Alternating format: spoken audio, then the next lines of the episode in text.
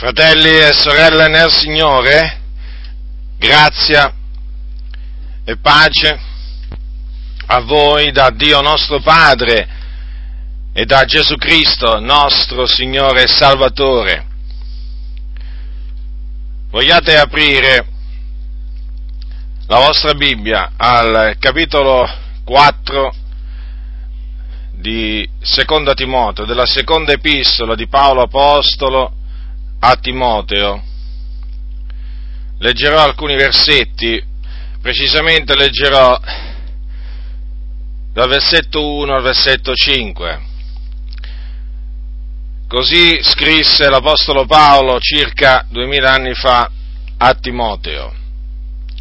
Io te ne scongiuro nel cospetto di Dio e di Cristo Gesù, che ha da giudicare i vivi e i morti e per la sua apparizione, per il suo regno, predica la parola, insisti a tempo e fuori di tempo, riprendi, sgrida, esorta con grande pazienza e sempre istruendo, perché verrà il tempo che non sopporteranno la sana dottrina, ma per prurito d'udire si accumuleranno dottori secondo le loro proprie voglie e distoglieranno le orecchie dalla verità e si volgeranno alle favole.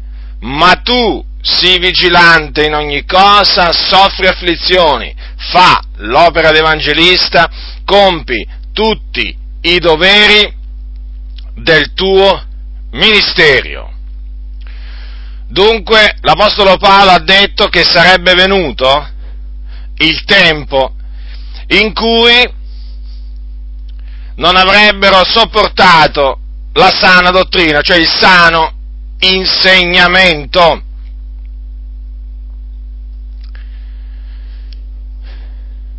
Che cosa si intende per sana dottrina?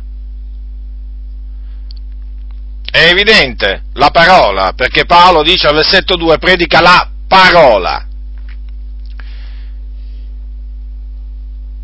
Per sana dottrina si intende quell'insieme di dottrine, di insegnamenti che l'Apostolo Paolo ha lasciato scritto, ha lasciato scritto e che si, appunto si trovano nelle sue epistole.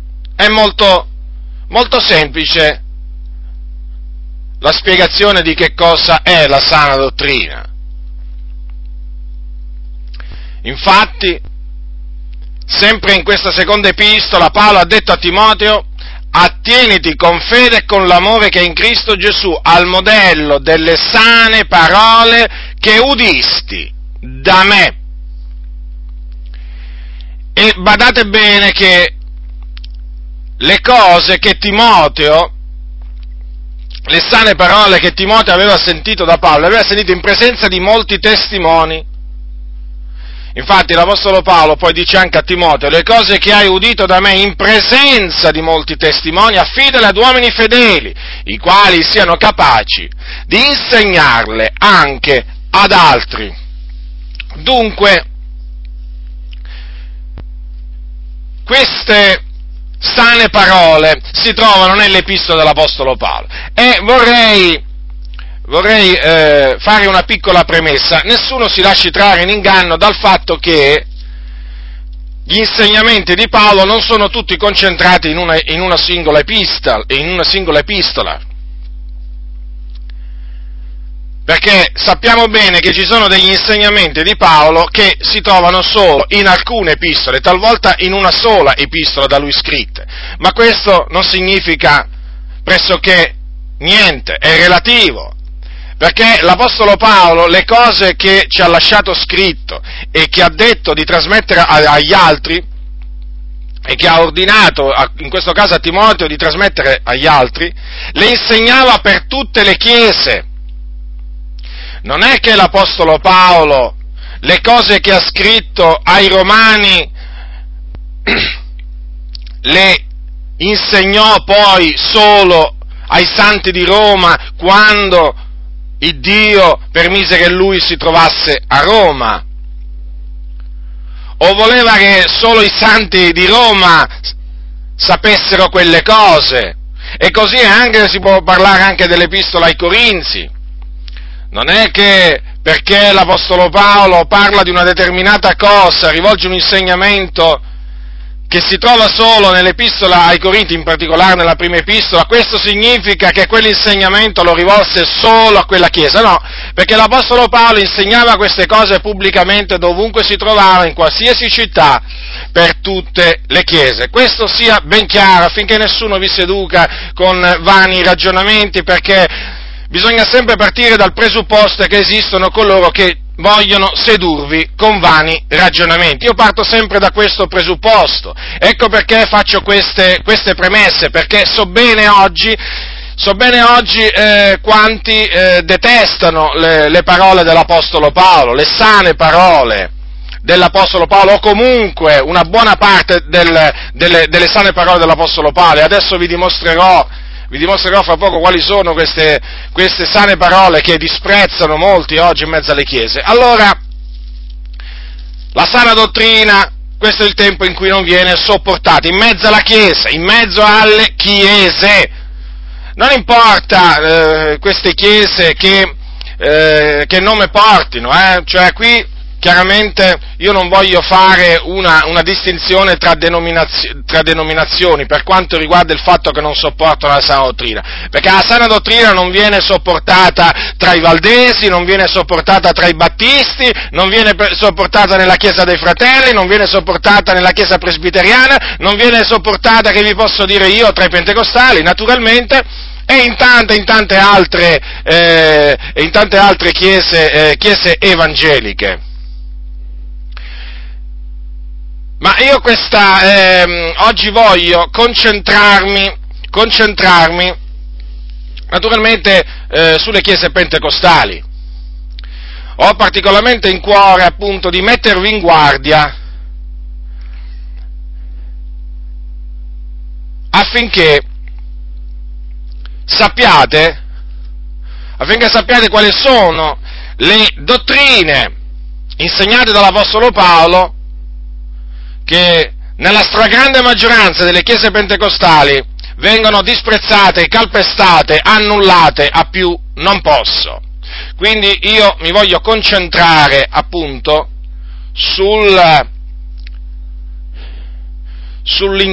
diciamo sul, mm, eh, sulla, sul fatto che oggi quello che succede in mezzo alle chiese pentecostali. E però voglio, tenere, voglio, farvi tenere presente anche una cosa, che diverse di queste dottrine che io, che io diciamo, vi, vi, esporrò brevemente e che non, so, non, vengono più sopportate, guardate che non è solo nell'ambiente pentecostale, nelle chiese pentecostali che non vengono sopportate, ma anche fuori diciamo, dal movimento pentecostale, perché oramai, vi ripeto, è un discorso generale qua.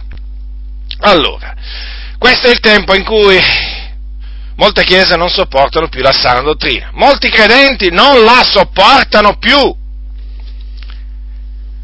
Perché? Perché hanno le orecchie che gli pizzicano, gli prudono. Sì, proprio così. E allora costoro cercano dottori che soddisfino le loro brame, le loro voglie, che assecondano i loro desideri, appunto perché non sopportano più la sana dottrina e quindi accumulano una marea di dottori, che sono appunto dottori secondo le loro proprie voglie, e quindi dottori che dicono loro, insegnano loro le cose che a loro aggradano che a loro piacciono sentire. Appunto sono dottori secondo le loro proprie voglie. Non sono dottori secondo la volontà di Dio, perché se fossero dottori secondo la volontà di Dio farebbero quello che Dio comanda, cioè trasmetterebbero le sane parole che Paolo ci ha lasciato. Ma costoro sono dottori secondo le voglie del popolo. E guardate che oramai nell'ambiente pentecostale di questi dottori veramente ne spuntano veramente ogni giorno tantissimi, sono ormai come dei funghi, spuntano come funghi da tutte le parti, reverendi di tutti i tipi, i reverendi perché vengono dall'America, là è, diciamo, e che danno il nome di reverendo, e arrivano qua in Italia e furoreggiano, gli danno le chiavi dei locali di culto, li mettono dietro al pulpito, li fanno parlare e gli fanno dire tutto quello che vogliono, tutto quello che diciamo loro vogliono sentire, le cose piacevoli che il popolo vuole sentire. Vengono organizzati seminari, conferenze, un po' di tutti i tipi, ce n'è per tutti i gusti proprio ce n'è per tutti i gusti. E i titoli di queste conferenze sono roboanti. Molti, molte di queste conferenze sono concentrate sul successo, sulla prosperità. Dove si parla, in queste conferenze spesso si parla de, della vittoria del cristiano su questo, su quell'altro. Poi senza parlare poi delle conferenze che vengono fatte, diciamo, per, eh, per moltiplicare le chiese, per accrescere il numero dei membri delle chiese. E sì, perché oggi naturalmente fanno pure i seminari, ci sono taluni, taluni dottori che insegnano come farsi, fa, diciamo, come far moltiplicare il popolo di Dio. Eh sì, perché ci sono anche queste ricette. Oramai ci sono ricette di tutti i tipi, ci sono ricette di tutti i tipi. Ce n'è veramente per tutti i gusti. E il popolo è contento, il popolo applaude, il popolo è entusiasta di questi dottori, perché costoro appunto gli predicano tutto tranne che la sana dottrina, gli predicano come avere successo nel mondo, gli predicano come, diciamo, migliorare l'immagine di se stesso, come avere fiducia in se stessi, sì, ci sono proprio di questi dottori, eh, che insegnano i credenti ad avere fiducia in se stessi, non in Dio, in se stessi. Considerate un po', sembrano proprio quelli del movimento del potenziale umano, del New Age, che insegnano alle persone a trovare le risorse dentro di loro, perché dentro di loro c'è appunto un potenziale che ancora non è stato scoperto e che una volta scoperto risolve tutti i problemi. Ormai il linguaggio è un linguaggio simile. Questi sono i dottori secondo le loro voglie, che abbondano, ve lo ripeto, che abbondano. Ce ne sono di quelli naturalmente italiani, ce ne sono americani, ce ne sono brasiliani, ce ne sono africani, ce ne sono tedeschi, francesi, della Gran Bretagna, spagnoli, colombiani, che vi posso dire io, oramai di dottori secondo le voglie del popolo ce ne sono di tutte le nazionalità. Dunque costoro non la sopportano la sana dottrina, i sani insegnamenti non li sopportano. Oramai le loro orecchie le hanno distolte dalla verità e le hanno volte alle favole. Eh sì, perché nel momento in cui non si vuole più ascoltare la verità, si dà retta alle favole, alle profane ciance, quelle che l'Apostolo Paolo ha detto che noi dobbiamo fuggire. Proprio quelle, sì proprio alle profane ciance il popolo va, verso le profane ciance. D'altronde, va a ascoltare dei cianciatori e che cosa possono assorbire se non profane ciance? Dai cianciatori che cosa ci si aspetta? Da una fonte amara che cosa si può andare a bere se non acqua amara? E quindi da qualcuno che è un cianciatore si può solo andare ad ascoltare ciance. E costoro nutrono un profondo disprezzo verso gran parte quel, de, delle cose che l'Apostolo Paolo insegnava e ordinava ai suoi giorni di insegnare. Ora cominciamo, voglio mm, menzionarvi alcune di queste dottrine, voglio cominciare col mistero di Cristo. Che cos'è il mistero di Cristo? Qualcuno si domanderà. L'Apostolo Paolo lo insegnava. Al capitolo 3, al capitolo 3 degli Efesini ha parlato brevemente di questo mistero. capitolo 3, versetto 5, dice il quale mistero nelle altre età non fu dato a conoscere ai figlioli degli uomini, nel modo che ora per mezzo dello Spirito Santo, dello Spirito, è stato rivelato ai santi apostoli e profeti di Lui vale a dire che i gentili sono eredi con noi, membra con noi di un medesimo corpo e con noi partecipi della promessa fatta in Cristo Gesù, mediante l'Evangelo. Ecco dunque che cos'è il mistero di Cristo.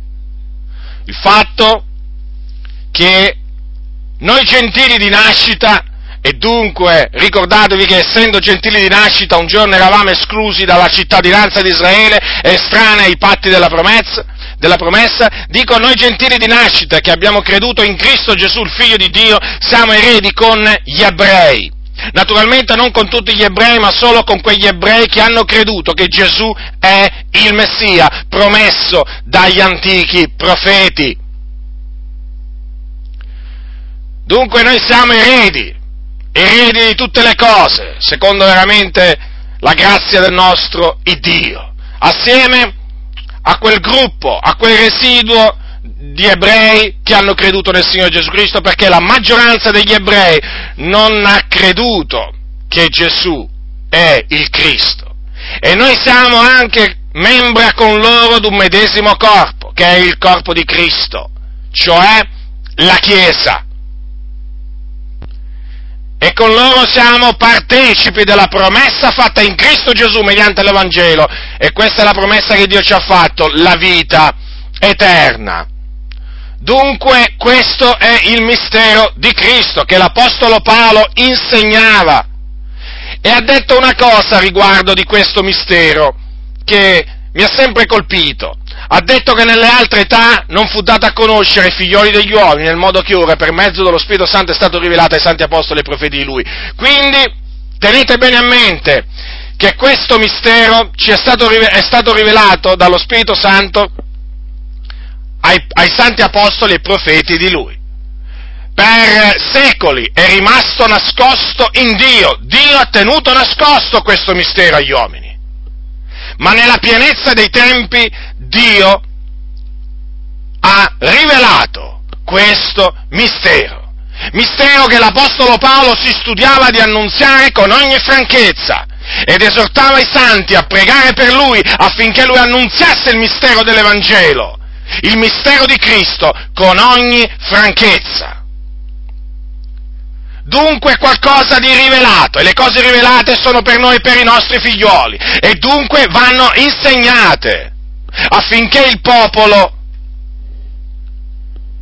sia ammaestrato in questa parte del Consiglio di Dio, che è molto importante per noi che siamo gentili di nascita, è molto importante, perché lo ripeto, noi gentili di nascita un giorno eravamo esclusi dalla cittadinanza di Israele, estranei ai patti della promessa. E questo perché? E questo perché noi sappiamo che Dio fra tutte le nazioni scelse Israele. Ad Israele rivelò i suoi oracoli. Ad Israele, cioè agli ebrei, affidò i suoi oracoli. A Israele parlò sul monte Sina. A Israele diede la legge. È Israele che fu scelto da Dio come suo, come suo tesoro particolare, come suo possesso. Questo è quello che dice la Sacra Scrittura. Ecco perché l'Apostolo Paolo, parlando degli ebrei, suoi parenti secondo la carne, dice che a loro appartengono l'adozione, la gloria, i patti, la legislazione, il culto e le promesse. Proprio per queste ragioni. Perché gli ebrei sono il popolo che Dio ha preconosciuto. E basta leggere l'Antico Testamento per rendersi conto come il Signore si manifestò agli ebrei e non agli altri popoli sulla faccia della terra, cioè ai gentili.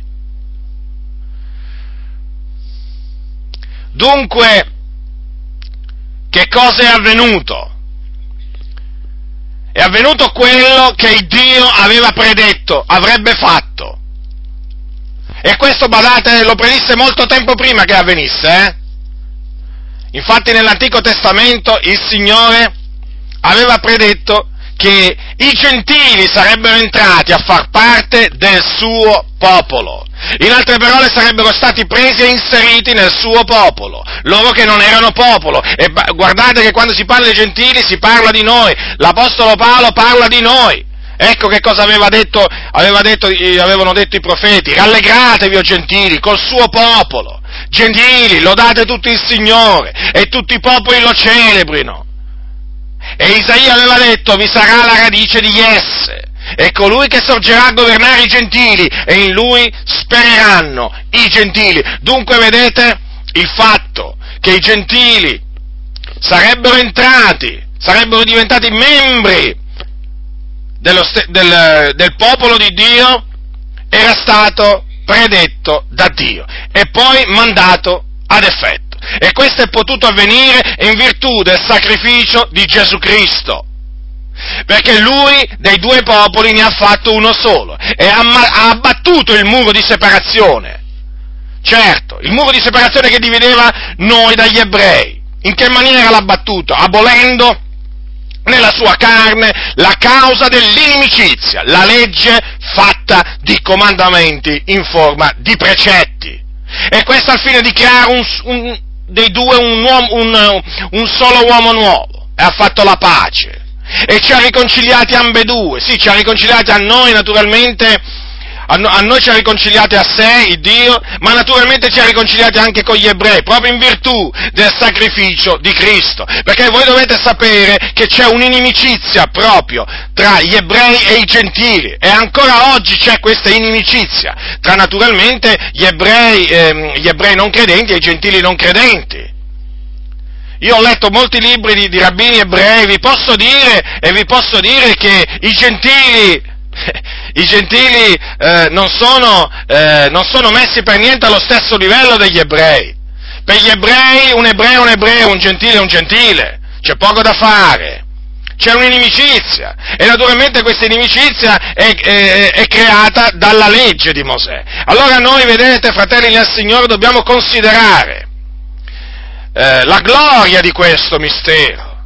Noi che veramente non eravamo un popolo, noi che eravamo lontani da Dio, noi non noi gentili dovete sempre tenere presente, noi non sapevamo nemmeno cos'erano le scritture sacre, io parlo come se noi fossimo naturalmente ai dì eh, eh, nell'Antico Testamento, ecco.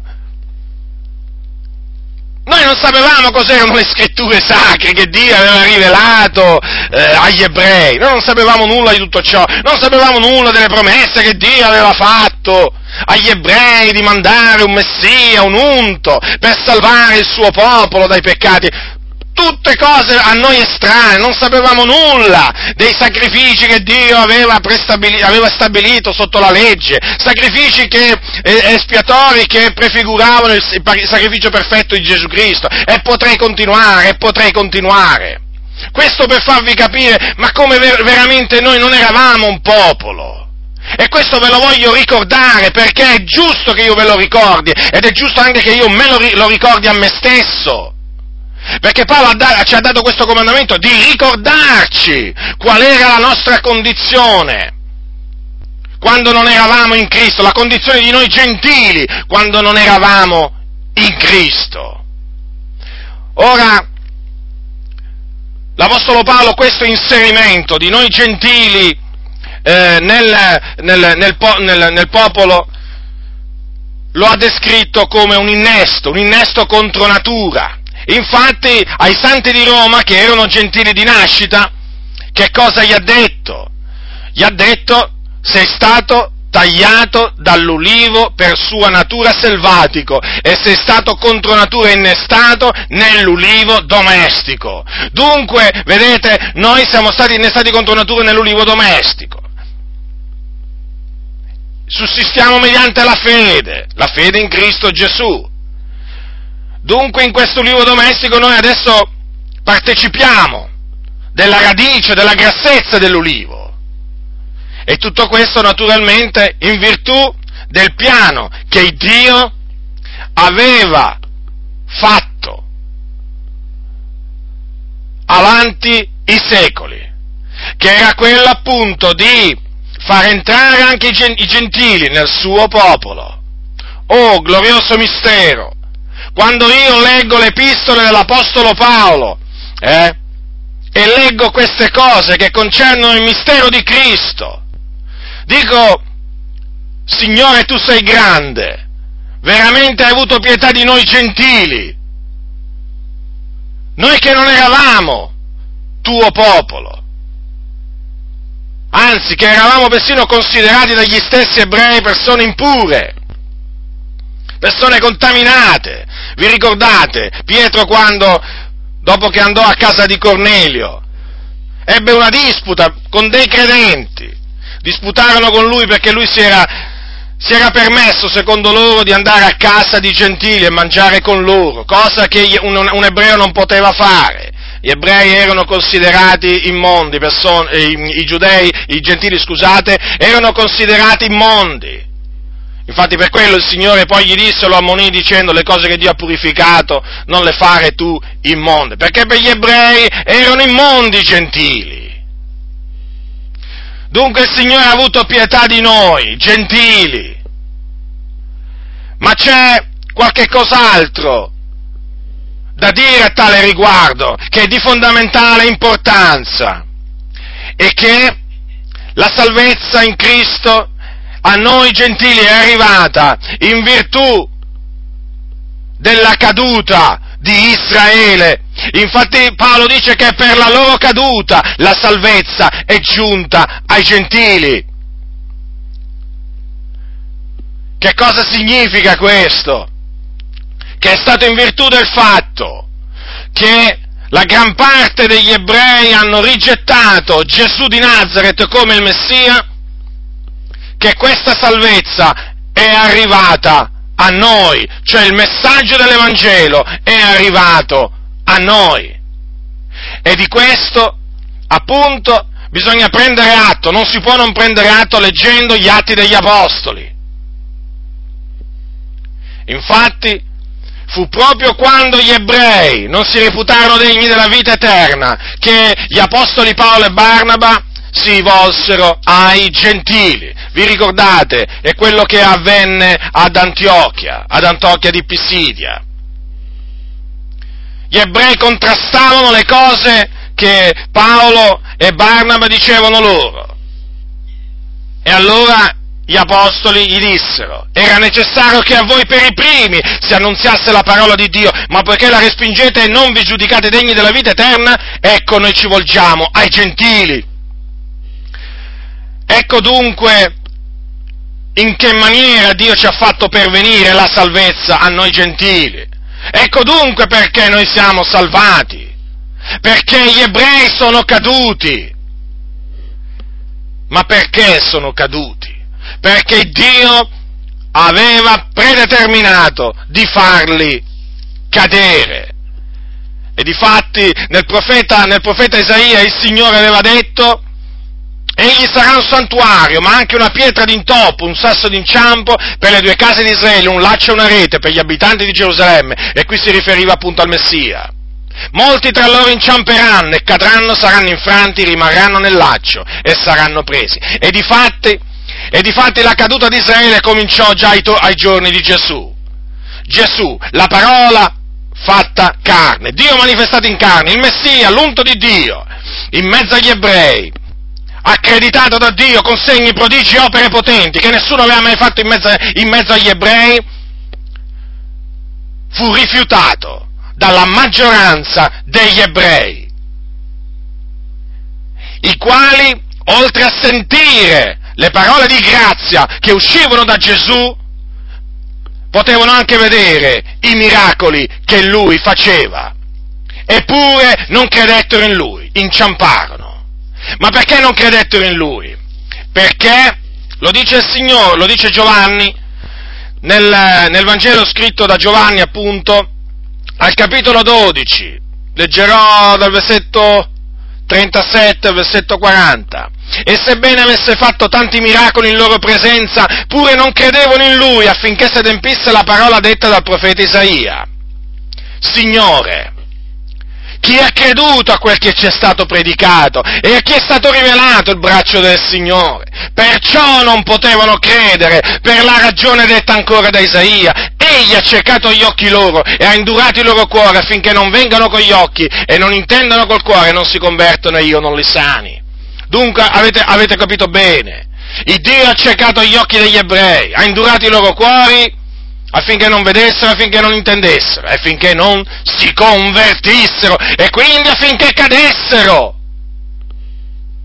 Questa è la verità e noi non possiamo fare nulla contro la verità, quel che possiamo è per la verità e questa verità va diffusa, va proclamata in mezzo a questa generazione di credenti veramente che non sopporta più la sana dottrina. Queste sono cose che vanno insegnate, che vanno proclamate con ogni franchezza perché fanno parte del consiglio di Dio. Dunque, a noi gentili, la salvezza è giunta, perché?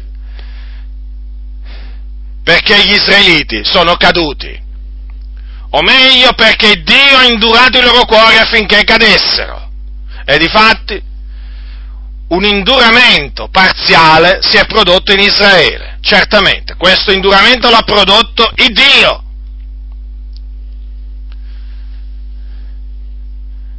E la maggior parte quindi è stata indurata dal Signore e tuttora la maggior parte degli ebrei è indurata. Solo un piccolo residuo crede che Gesù è il, è il Messia, è il residuo secondo l'elezione della grazia, che c'era ai tempi di Gesù e poi continuò a esserci anche ai tempi degli Apostoli, ha continuato a esserci fino a questo giorno.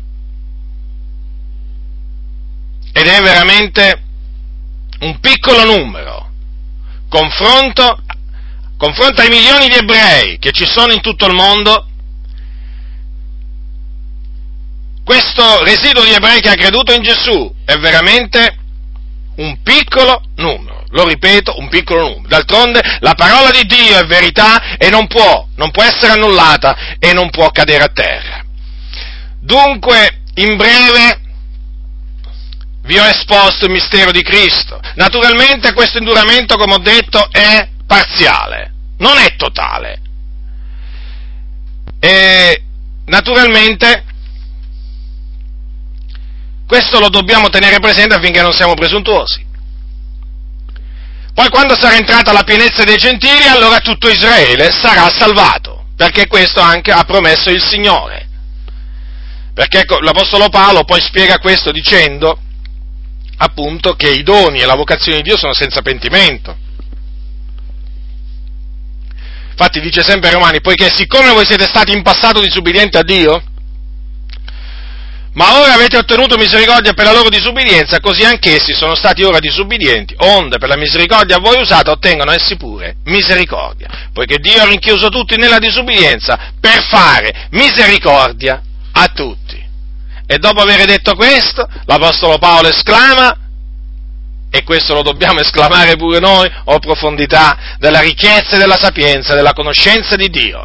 Quanto inscrutabili sono i suoi giudizi e incomprensibili le sue vie, poiché chi ha conosciuto il pensiero del Signore? Chi, chi, è stato, chi è stato il suo consigliere? O chi gli ha dato per il primo e gli sarà contraccambiato? Poiché da Lui, per mezzo di Lui e per Lui sono tutte le cose. A Lui sia la gloria in eterno. Amen. Dunque, vedete, l'Apostolo Paolo esponeva il mistero di Cristo.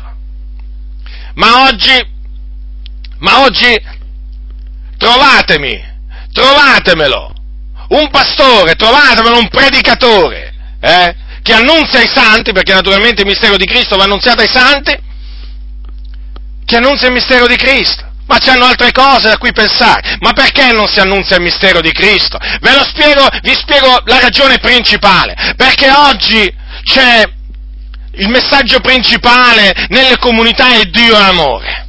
Voi lo sapete questo, no? Dio è amore.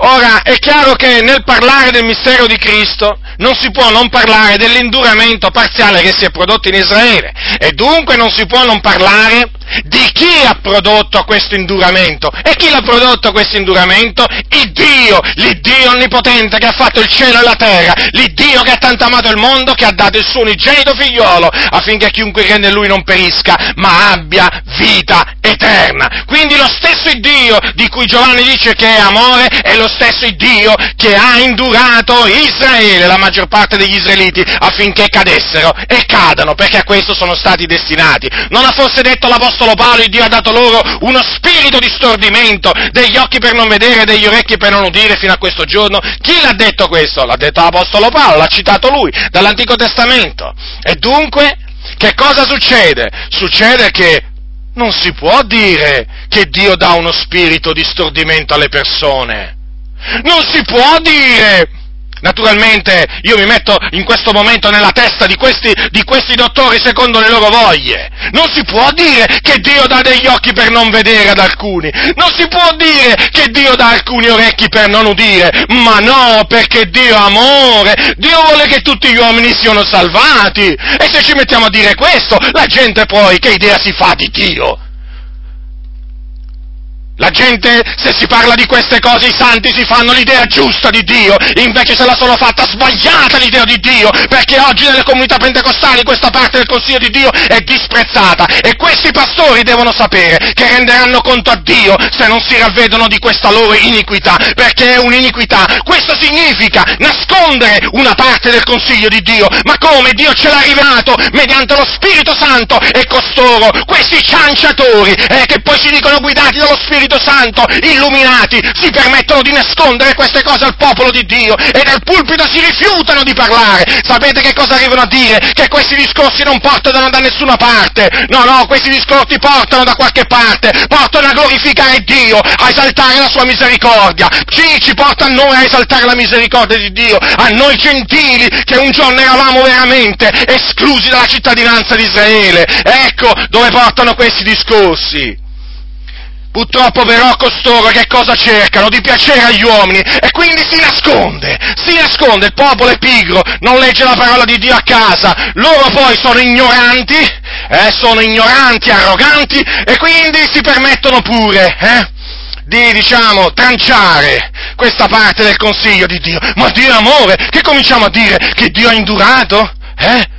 Che Dio indurò i cuori, che Dio accecò. Ma no, fratello, ma ti rendi conto che cosa succederebbe? Succederebbe che il popolo di Dio, ve lo dico io che cosa succederebbe? Succederebbe che il popolo di Dio si sveglia, succederebbe che il popolo di Dio si alza in piedi e comincia a lodare il Signore per la sua misericordia e comincerebbe a dire Signore, ma veramente, ma allora noi siamo tra quelli a cui tu hai voluto aprire gli occhi, ma allora tu, noi siamo tra quelli veramente a cui tu veramente hai aperto il cuore, noi non siamo tra quelli a cui tu indurato il cuore. E allora ti ringraziamo Signore, ma oggi no, oggi la salvezza si fa dipendere dall'uomo, dal libero arbitrio cosiddetto, eh, ecco perché c'è l'orgoglio in mezzo alle chiese pentecostali, orgoglio che combatterò fino alla fine, fino a che avrò un alito di vita, perché questo orgoglio non ha fatto altro in questi decenni, eh, in questo secolo, altro che decenni, di annullare la parola di Dio, proprio i pentecostali, proprio i pentecostali, i miei fratelli pentecostali, e io sono pentecostale, non è un battista che vi sto parlando, parlando, eh, non è un presbiteriano, non è un riformato, eh, è un pentecostale. Sì, proprio tra i pentecostali, dove veramente, eh, dato che c'è lo Spirito Santo, o meglio, il battesimo con lo Spirito Santo, uno si dovrebbe attendere, eh, che i credenti si lasciano guidare dallo Spirito Santo, o meglio, che i pastori si lasciano guidare dallo Spirito Santo in tutto, e invece no. E invece no, oggi nell'ambiente pentecostale si vuole solo parla- sentire parlare di lingue, di miracoli, di guarigioni, ci credo pure io a queste cose. Ma oggi eh, c'è appunto il, ci si corre dietro alle, al, diciamo, a queste cose, solo a queste cose, al gran numero. Oggi non c'è la ricerca, non, non, c'è la ricerca del consiglio di Dio, non c'è la ricerca, si, si, cercano le cose spettacolari, le riunioni grosse, le mega riunioni di massa, queste cose, e quindi queste cose non possono avere accesso, non possono avere accesso a queste conferenze, non possono avere accesso alle loro riunioni. Paolo è fuori dalla porta, chi aspetta di entrare nelle comunità pentecostali, aprite la porta, razza di ipocriti, apritegli la porta all'Apostolo Paolo, voi che tanto dite, eh, voi che seguite e siete, siete imitatori di Paolo, aprite la porta dei vostri locali di culto, perché Paolo ancora sta aspettando fuori, eh, che lo fate entrare a predicare il mistero di Cristo, ignoranti, arroganti, e poi ditemi quello che volete. Ditemi quello che volete, ma almeno volete prendervi un po' di tempo per andare a vedere se le cose che vi sto dicendo stanno scritte nella Bibbia o nel Corano o in qualche libro strano, ma ve lo volete prendere questo tempo? No, non avete tempo di queste cose. E allora tenetevi la vostra ignoranza, la vostra arroganza, tenetevi i vostri dottori secondo le loro voglie, continuate a camminare a braccetto con loro, vedrete come crescerete, sì, crescerete come i nani, avete visto i nani? Avete visto come crescono? Quanto sono alti? Ecco, voi come loro crescete, io non ho niente contro i nani, attenzione, queste non sono parole di disprezzo verso i nani, i nani io li rispetto, ma dal punto di vista spirituale eh, siete dei nani, e poi che cosa dite? Che annunziate tutto il consiglio di Dio, ma non vi vergognate di dire le menzogne? Cioè mentite sapendo di mentire, eh? sapete di mentire, non è che non lo sapete, lo sapete. Lo sapete perché voi sapete che queste cose stanno scritte nella Bibbia, solo che fate finta di niente. Quindi quello che lo Spirito Santo ha voluto rivelarci voi lo tenete nascosto. Ma tu guarda un po', avviene il contrario, ma renderete conto al Signore. La seconda dottrina disprezzata nell'ambiente pentecostale è il proponimento dell'elezione di Dio, che è strettamente collegato al mistero di Cristo, di cui poco fa vi ho parlato brevemente. Che cos'è il proponimento dell'elezione di Dio? Il proponimento dell'elezione di Dio è il proposito che l'Iddio Onnipotente ha formato in se stesso prima della fondazione del mondo, avanti i secoli, proposito secondo il quale egli aveva decretato di salvarci perché appunto si chiama proponimento dell'elezione di Dio, perché il Dio sin dal principio ci ha eletti a salvezza, mediante la fede nella verità e la santificazione nello Spirito. Dunque, siamo stati scelti prima della fondazione del mondo, questo dice l'Apostolo Paolo agli Efesini, e l'Apostolo Paolo conferma questo quando dice ai Romani al capitolo 8 quelli che egli ha preconosciuti, e chi sono quelli che egli ha preconosciuti? Quelli che il Signore ha chiamato secondo il suo proponimento, appunto secondo il proponimento dell'elezione di Dio. Dunque costoro sono quelli che egli ha preconosciuti, preconosciuti, badate bene, prestate molta attenzione a quello che dice Paolo. Il Dio ci ha conosciuti come persone, prima che noi nascessimo, ma che dico, prima che, no, prima che la terra venisse all'esistenza, prima che l'universo venisse all'esistenza, egli ci ha conosciuti. Questo non significa, come dicono alcuni, che Dio sapeva che noi avremmo creduto, no, no, Dio ci ha conosciuti, è diverso. Ci ha conosciuti come persone, non ha preconosciuto un atto. Certo che Dio sapeva che noi avremmo creduto, ma qua non c'è scritto che Dio sapeva che noi avremmo creduto. Qui c'è scritto che ci ha preconosciuti, il che è differente.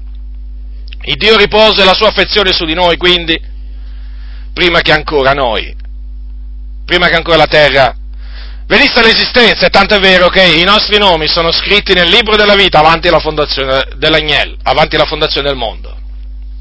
Sì, avanti la fondazione del mondo, non dopo che hai creduto, fratello del Signore. Il nostro nome è scritto in gloria prima della, da prima della fondazione del mondo.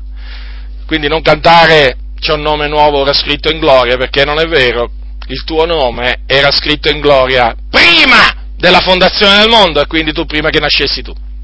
Allora, quelli che egli ha preconosciuti li ha pure predestinati ad essere conformi all'immagine del suo figliuolo, onde egli sia il primogenito fra molti fratelli, e quelli che ha predestinati li ha pure chiamati, e quelli che ha chiamati li ha pure giustificati, e quelli che ha giustificati li ha pure glorificati. Dunque, vedete, il Signore ci ha preconosciuti, ci ha predestinati, e poi ci ha chiamati, chiamati al ravvedimento. E noi per la grazia di Dio abbiamo obbedito a quella chiamata e il Signore ci ha giustificati. Giustificati per la sua grazia mediante la fede in Cristo Gesù. E non solo, ci ha pure, ci ha pure glorificati. Allora, allora, Che cosa significa dunque? Che Dio ci ha eletti a salvezza fin dal principio. Significa che Dio ci aveva preordinati o ordinati a vita eterna. E quando è venuta la pienezza dei tempi, cioè quando Lui ha voluto, ci ha salvati dandoci il ravvedimento e la fede, perché il ravvedimento e la fede vengono da Dio. Il ravvedimento e la fede vengono da Dio, non, non sono cose che vengono da noi. Dunque, se noi un giorno ci siamo ravveduti, abbiamo creduto nel Signore Gesù Cristo, è perché a Dio è piaciuto di darci il ravvedimento e la fede, perché così Dio aveva prestabilito. Non dipende dunque né da chi vuole né da chi corre, ma da Dio che fa misericordia. E affinché il proponimento dell'elezione di Dio rimanesse fermo, un giorno il Signore disse a una donna di nome Rebecca, che aveva due gemelli nel suo seno che si urtavano, gli disse queste parole. Badate, gliele disse queste parole prima che i bambini fossero nati e che quindi avessero fatto alcunché di bene o di male. Il maggiore servirà il minore. Secondo che è scritto, amato Giacobbe, ma odiato Esaù. E tutto questo affinché rimanesse fermo il proponimento dell'elezione di Dio, che dipende non dalle opere, ma dalla volontà di colui che chiama, non dalla volontà di colui che risponde alla chiamata, ma dalla volontà di colui che chiama. E chi è colui che chiama? È il nostro grande Dio, l'Iddio che ha fatto il cielo, la terra e il mare, tutte le cose che sono in esse. Ecco perché diciamo che al Signore è piaciuto salvarci. Qualcuno dirà, ma io sono andato a Gesù? Sì, pure io sono andato a Gesù, fratello nel Signore, sorella nel Signore, sappi che pure io dico questo, sono andato a Gesù. Però, però mi studio sempre di, di dire pure questo, che sono andato a Gesù, perché il Padre, Dio Padre mi ha voluto attirare a Gesù. Infatti Gesù un giorno disse, queste parole che sono scritte in Giovanni, disse così, il nostro Signore Gesù Cristo, le ha dette Gesù queste parole, prestiamo attenzione, ognuno può venire a me, se non che il Padre, il quale mi ha mandato, lo attiri. E dunque, è evidente. Noi siamo andati a Gesù perché il Padre ci ha attirati a Gesù. Ecco perché dobbiamo rendere grazie a Dio sempre per questa veramente meravigliosa grazia che Lui ci ha fatta. Ha voluto farci grazia, d'altronde il Signore non ha forse detto io io farò grazia di chi vorrà far, farò grazia a chi vorrà far grazia, eh? avrò mercé di chi avrò mercé, cioè il Signore fa tutto quello che vuole. E noi dobbiamo lodarlo perché siamo stati veramente graziati. Noi non siamo fortunati, noi siamo graziati, siamo persone graziate. Una volta qualcuno, qualcuno mi disse, ah ma tu sei fortunato, no. Io non sono fortunato, io sono un graziato, ero un condannato a morte a cui il Re dei Re ha fatto grazia e il Re dei Re è il Signore. Per questo lo lodo del continuo, per aver avuto pietà di me, che ero lontano da Lui, senza speranza, senza Cristo nel mondo. Dunque il proponimento dell'elezione di Dio, fratelli, è di fondamentale importanza per capire che cosa significa essere stati salvati, per grazia. Quando noi diciamo è il Signore che ci ha voluti salvare, bene, continuiamo a dire, quando noi diciamo il Signore ci ha salvati per grazia, bene, continuiamo a dirlo. Sì, però non dimentichiamoci mai di dire anche questo, che siamo stati salvati per grazia, significa che a Lui è piaciuto salvarci, perché Lui aveva deciso di salvarci, non siamo stati noi che abbiamo voluto essere salvati, perché, perché la scrittura dice che appunto non dipende dunque né da chi vuole né da chi corre, ma da Dio che fa misericordia egli fa misericordia a chi vuole. D'altronde è scritto anche che Dio ci ha generati di sua volontà mediante la parola di verità, affinché siamo in certo modo le primizie delle sue creature, quindi di sua volontà. Noi, non, non, noi, che abbiamo creduto nel Signore Gesù Cristo, come dice Giovanni al primo capitolo, non siamo nati da sangue né da volontà di carne né da volontà d'uomo, ma siamo nati da Dio, cioè nati dalla volontà di Dio, per la volontà di Dio, siamo stati rigenerati per la volontà di Dio, perché Dio ha voluto rigenerarci. E nel momento in cui, fratelli, si intende questo, allora si diventa veramente riconoscenti al Signore. Allora veramente si dà tutta la gloria al Signore. Allora, questa naturalmente è un'altra dottrina che l'Apostolo Paolo insegnava.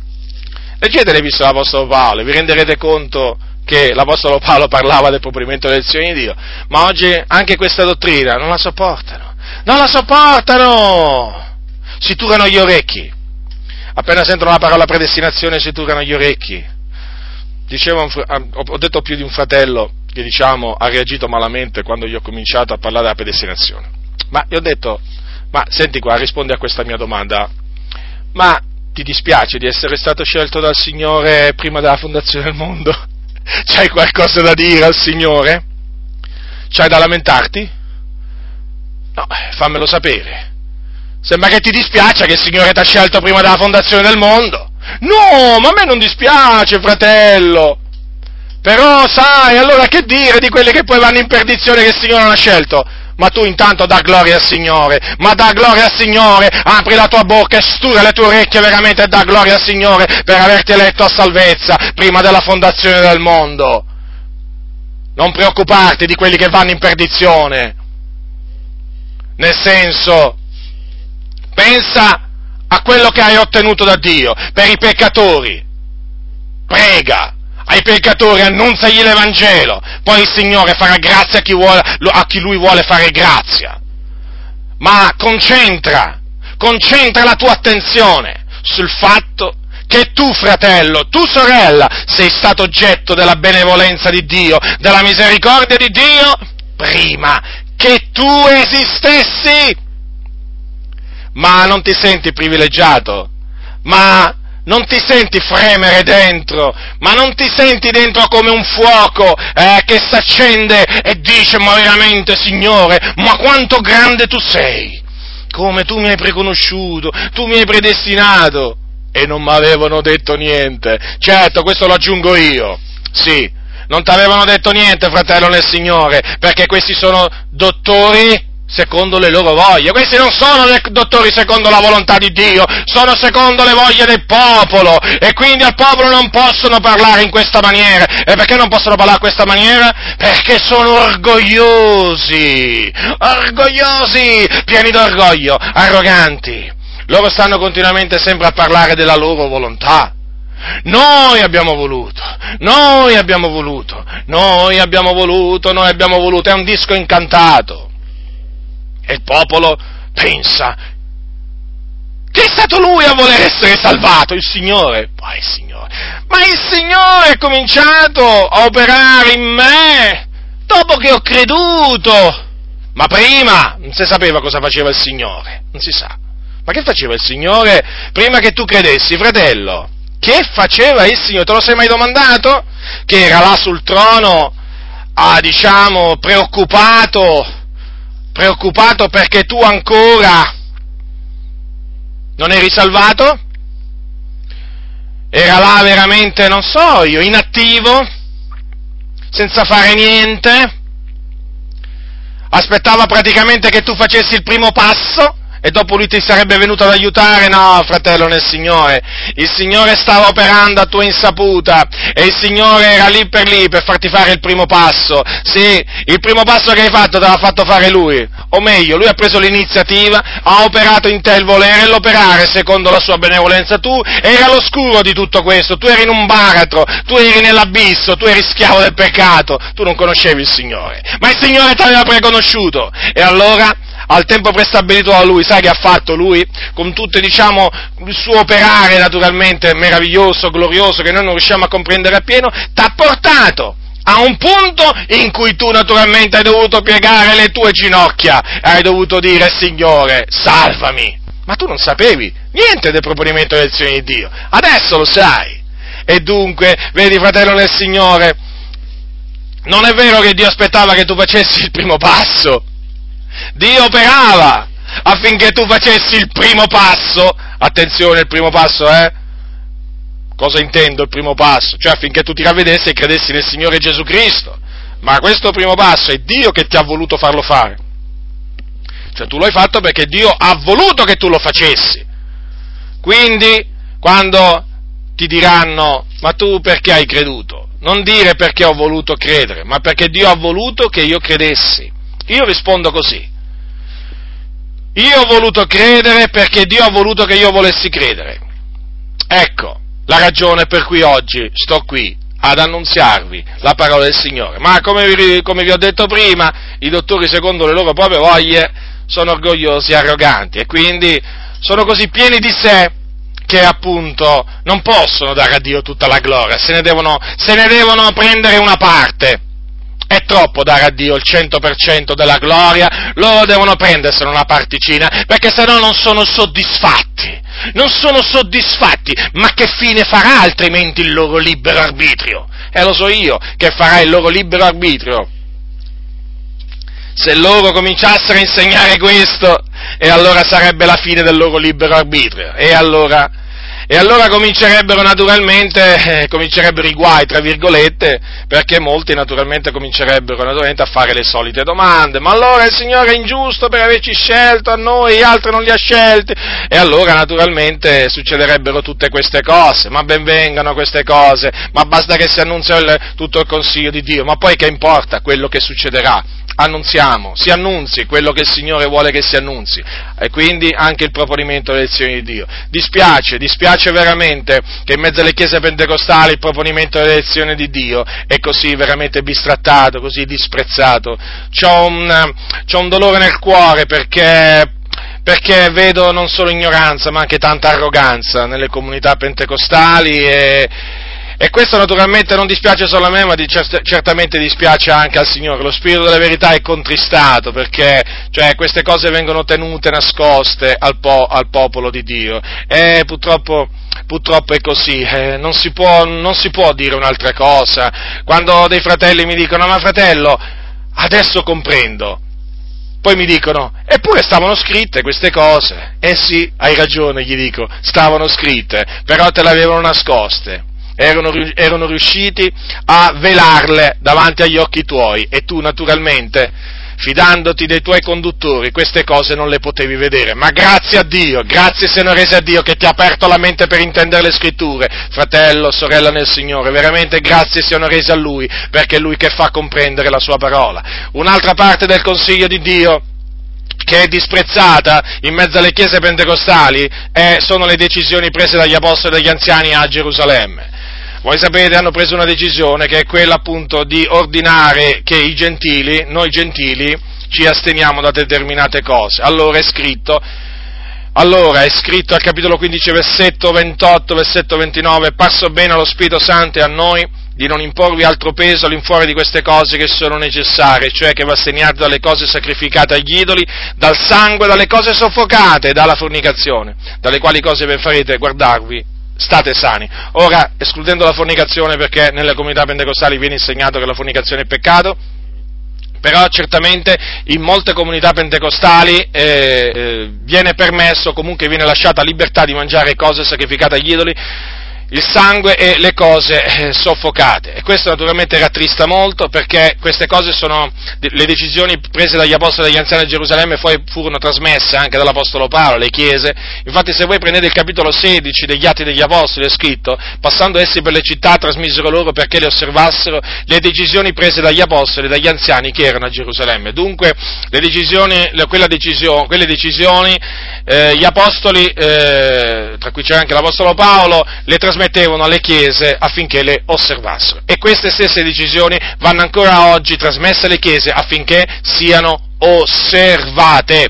Dunque bisogna dire ai santi che si astengono da tutte quelle cose che vengono eh, consacrate e sacrificate agli idoli, non importa se sono carni, eh, frittelle o frutta, non importa, di che, eh, non importa di che tipo di cose sono queste cose che vengono sacrificate agli idoli, e naturalmente per idoli non si intendono solo gli idoli che rappresentano il serpente, la mucca, eh, il cane e qualche altro animale in Africa, ma anche diciamo, che, diciamo, eh, quelle, quelle, statue che rappresentano Maria, cosiddetto Padre Pio, eh, Giovanni, Pietro, insomma tutte queste statue della Chiesa Cattolica Romana, santo di qua e santo di là. Ora tutte queste cose qui che vengono consacrate nelle festività eh, a questi, a questi idoli, i credenti non le devono mangiare non devono partecipare alla mensa dei eh, demoni, perché queste cose sono state sacrificate ehm, ai demoni, non a Dio. E Dio non vuole che noi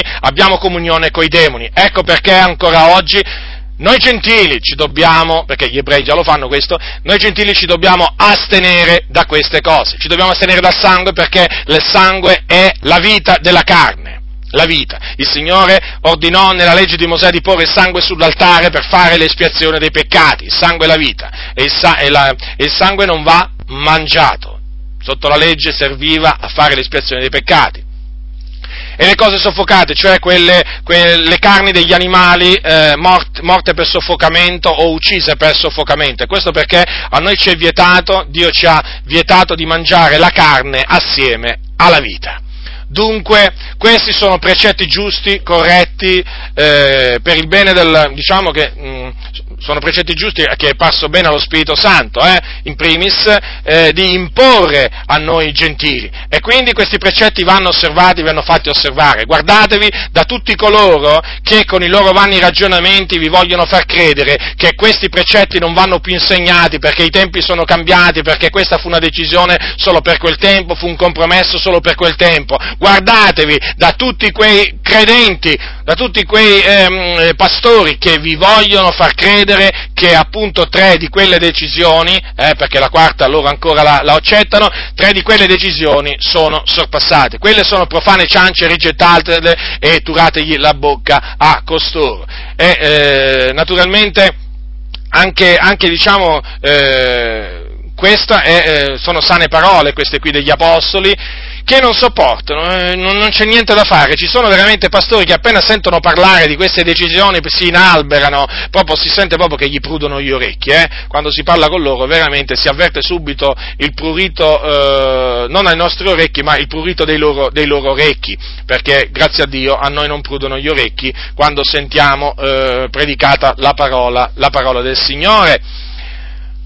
Un altro, un altro insegnamento che non sopportano, uh, un, un, altre sane parole che oggi non vengono sopportate, eh, sono quelle parole che riguardano l'adornamento, l'adornamento della donna, l'adornamento della donna. Dove, dove, le troviamo? Le troviamo in due epistole, nella prima epistola di Paolo a Timoteo e, e in quella a Pietro. Io, in, nella prima epistola di, dell'Apostolo Pietro. Io leggerò solo quelle dell'Apostolo, le parole dell'Apostolo Paolo. Sono scritte al capitolo 2 di Primo Timoteo, dice l'Apostolo Paolo, io, eh, capitolo 2 da versetto 8 in poi, io voglio dunque che gli uomini facciano orazioni in ogni luogo, alzando mani pure, senza ire e senza dispute. Similmente che le donne si adornino d'abito convenevole, con verecondi e modestia, non di trecce d'oro o di perla o di vesti sontuose, ma d'opere buone, come si dice, a donne che fanno professione di pietà. Ora, la cosa è molto chiara, la donna non si può vestire come vuole, la donna che fa professione di pietà, cioè una donna che ha creduto nel Signore Gesù Cristo. Come si deve vestire? Come si deve adornare? D'abito convenevole, cioè un abito che si addice a una donna che ha creduto in Gesù Cristo. E un abito è verecondo e modesto, cioè l'abito convenevole è verecondo e modesto. Dunque, dunque, eh, sorelle nel Signore, non può essere, diciamo, che voi vi mettiate addosso minigonne, pantaloni stretti, larghi, da uomini, da donne, non importa niente. Non è possibile che voi vi mettiate addosso eh, camicie scollate, aderenti, trasparenti, eh, non, è, non, è, non, è, ammissibile tutto ciò, come non è ammissibile che vi, messia, che vi mettiate gonne attillate, eh, gonne, gonne al ginocchio, mm, non, non, non, è ammissibile questo, perché queste cose non si addicono a donne che fanno pietà, come anche naturalmente non si addice che ve ne andate con i tacchi a spillo in giro, perché oltre a crearvi dei grossi problemi ai piedi, naturalmente, eh, naturalmente vi rendono attraente e seducente e tutto ciò non va bene, tutto ciò non va bene perché se voi vi vestite in questa maniera sarete d'intoppo a chi vi guarda. Naturalmente oltre a questi capi d'abbigliamento eh, eh, immodesti, eh, e inverecondi, sconvenienti, eh, non vi dovete nemmeno intrecciare i capelli, non dovete mettervi addosso oro, eh, e quindi naturalmente niente, niente braccialetti, niente anelli, niente orecchini, insomma tutto quello che è d'oro, naturalmente anche argento, anche rame, eh? qui naturalmente devo fare pure questa precisazione perché non vi dovete mettere addosso bigiotteria, non importa di, di che materiale sia fatto. Poi naturalmente ne, nemmeno le perle, sapete quelle collane con quelle perle tutte, tutte diciamo sfolgoranti, eh, anche quelle, niente perle addosso. Eh, e poi naturalmente non vi dovete mettere addosso vesti sontuose, sapete no? Ci sono tante vesti sontuose che naturalmente costano anche parecchi soldi, le vesti lussuose, eh, perché servono anche quelle per attirare lo sguardo dell'uomo. Quindi voi dovete sempre tenere presente, sorelle, questa parte, queste, queste parole sono sane parole, questa è sana dottrina. E, e io la insegno appunto perché sono tra le cose che Paolo ha detto di insegnare. E essendo sana dottrina non può che farvi del bene, non ne avrete mai del male, sorelle nel Signore. Certamente riceverete il male dagli uomini, ma non dal Signore. Se voi fate quello che è prescritto da Dio, riceverete bene dal Signore, riceverete però male da tanti credenti. Questo ve lo posso assicurare. Sappiatelo questo. Ah, vi cominceranno a dire, ma che sei diventata una bigotta? Ma che sei diventata una suora? Ah, piacesse al Signore veramente che molte sorelle si cominciassero a vestire come le suore. Non che diventino suore, no, lungi, lungi, lu, così non sia, eh? No, no, no, no, alle suore bisogna dire ravvedetevi, convertitevi dagli idoli all'Iddio, all'Iddio, all'Iddio vivente. Questa è uscita di mezzo alla Chiesa Cattolica Romana, però piacesse al Signore veramente che ci fossero molte più sorelle che si vestissero veramente come si vestono tante suore, eh?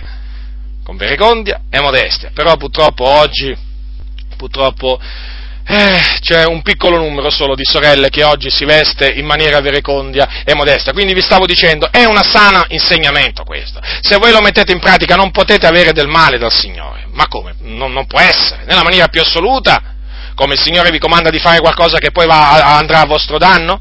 O a danno di qualche altro? Non può essere. Quindi meditate, riflettete e ubbidite a quello che il Signore comanda. Vestitevi come Dio ha comandato. Io non mi vergogno di dirvi quello che vi dovete togliere da addosso o quello che non vi dovete mettere addosso. Non mi vergogno proprio. Ma come? Ci sono questi dottori secondo le loro proprie voglie che vi dicono quello che, che, che vi potete mettere addosso quello che, quello che volete? E non si vergognano di dire queste menzogne e mi dovrei vergognare io di dirvi a voi la verità. Lungi da me, così non sia.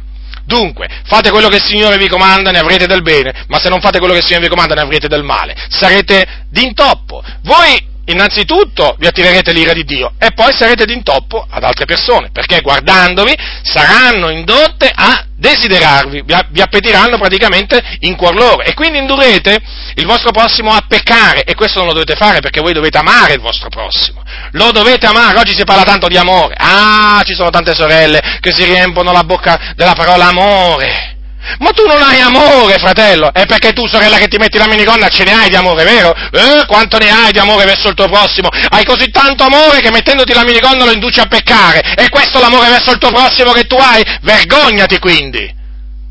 Fai di tutto per attirare lo sguardo, per indurre il tuo prossimo a peccare e poi mi viene a dire a me, eh? Mi viene a dire a me che io non ho amore nel dirti queste cose? E no, semmai è il contrario. Semmai il contrario, io ho amore nel dirti queste cose, ma tu nel dire quelle cose non hai amore. O se pensi che amore sappi che è un finto amore. Perché è solo un finto amore quello che può indurre a fare qualcosa che poi è d'intoppo al prossimo. Quindi, sorella, obbedisci al Signore. Un altro insegnamento, un altro insegnamento, eh, naturalmente, che eh, fa parte del modello delle sane parole dell'Apostolo Paolo, che oggi non viene più sopportato è quello che dice che la donna deve imparare in silenzio con ogni sottomissione. Sempre l'Apostolo Paolo, versetti seguenti. La donna impara in silenzio con ogni sottomissione, poiché non permette alla donna di insegnare né di usare autorità sul marito, ma stia in silenzio. Perché Adamo fu formato il primo e poi Eva, e Adamo non fu sedotto, ma la donna essendo stata sedotta, cadde in trasgressione, non di meno sarà salvata partorendo figlioli se persevererà nella fede, nell'amore e nella santificazione con modestia. Quindi la donna deve fare una cosa, imparare. E in silenzio, con ogni sottomissione. Questo perché? Perché alla donna non è permesso di insegnare, e non solo di insegnare, ma anche di usare autorità sul marito o sull'uomo. Deve stare in silenzio questo non significa che nell'adunanza non deve proprio aprire la bocca perché può pregare e profetizzare. Naturalmente, come vedremo, deve avere il velo sul capo quando prega o profetizza, perché altrimenti disonora il suo capo che è l'uomo. Dunque, sorella nel Signore, se ti è stato detto che tu puoi insegnare, ti hanno insegnato una falsa dottrina, e naturalmente questa falsa dottrina viene dal diavolo, che cerca in tutte le maniere di gettare scompiglio nella Chiesa.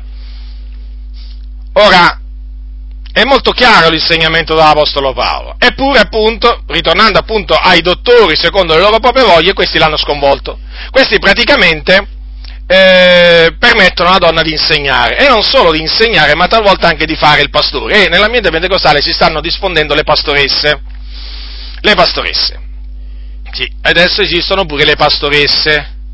Poi c'è anche un'altra moda adesso che ha, fa, ha, preso, piede, eh, che naturalmente viene dall'America, è quella di costituire pastoressa la moglie del pastore. No, praticamente un, un credente diventa pastore di una comunità, che fanno? Eh, diventa, fanno diventare praticamente pure la moglie pastoressa.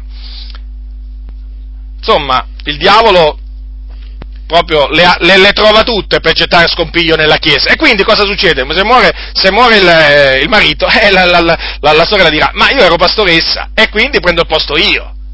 O se non c'è il, facciamo un esempio, non c'è il marito, beh, predica la pastoressa, no? E quindi c'è questo, diciamo, essa coppia di pastori, ma è una cosa strana questa, è come dire che la moglie del profeta diventa una profetessa, è come dire che la moglie dell'evangelista diventa una donna evangelista, è come dire che la moglie del dottore diventa una dottoressa, insomma, ora la, la moglie del, dell'apostolo diventa apostolessa o apostola, qui ancora deve uscire fuori il termine.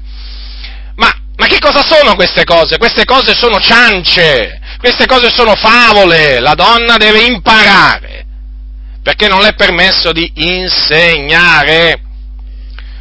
Non solo non, non le è permesso di insegnare la sana dottrina, ma neppure le ciance, eh, attenzione, no, perché oggi qui ci sono quelli che dicono sì, ma qua Paolo voleva dire che alla donna non è permesso di insegnare le false dottrine. Come? Allora Paolo gli permetteva di insegnare le dottrine vere? No, alla donna non è permesso di insegnare proprio, né le vere né le false, di dottrine. E non deve usare autorità sul marito, è chiaro. È evidente che se una donna si mette a insegnare a fare la pastoressa è chiaro che poi comincia a usare autorità sul marito, sugli uomini e questa è una cosa che non s'addice che non si addice alle donne che fanno professione di pietà. E la ragione per cui appunto la donna eh, non è permesso di insegnare è perché l'Apostolo Paolo ce lo ricorda, Adamo fu formato il primo e poi Eva. E chi fu sedotto non fu Adamo, ma la donna. Eh sì, fu la donna a rimanere sedotta. Infatti il diavolo da chi andò, il serpente da chi andò, dall'uomo dalla donna, andò dalla donna. Perché? Perché sapeva che è il vaso più debole. Ed è tuttora il vaso più debole. E difatti voi dovete sapere che il diavolo è molto contento quando vede, diciamo, che alle donne viene dato spazio nelle comunità. È come se è contento perché sa che appunto la può facilmente sedurre, può introdurre le dottrine le più perverse tramite la donna. Vi ricordate l'unica donna nel Nuovo Testamento? Ricordatevi che insegnava era Jezebel, nella chiesa di Tiatiri. Sapete che insegnava quella donna? Lo dice la scrittura, quella si diceva profetessa, eh, quella era una profetessa, non era una pastoressa, quella era una profetessa, insegna e seduce i miei servitori perché commettono fornicazione e mangino cose sacrificate agli idoli. Avete visto allora? Che cosa faceva questa donna? Certo, perché non può essere altrimenti. Quindi, sorelle nel Signore, se, lo ripeto, vi è stato detto che potete insegnare o potete diventare pastoresse, sappiate che vi sono state dette delle menzogne. Quindi toglietele dalla testa queste cose che vi sono state dette, perché non fanno parte della volontà di Dio verso di voi. Imparate in silenzio con ogni sottomissione. Fate come Maria, che si mise ai piedi di Gesù e ascoltava la sua parola. Fate come Maria.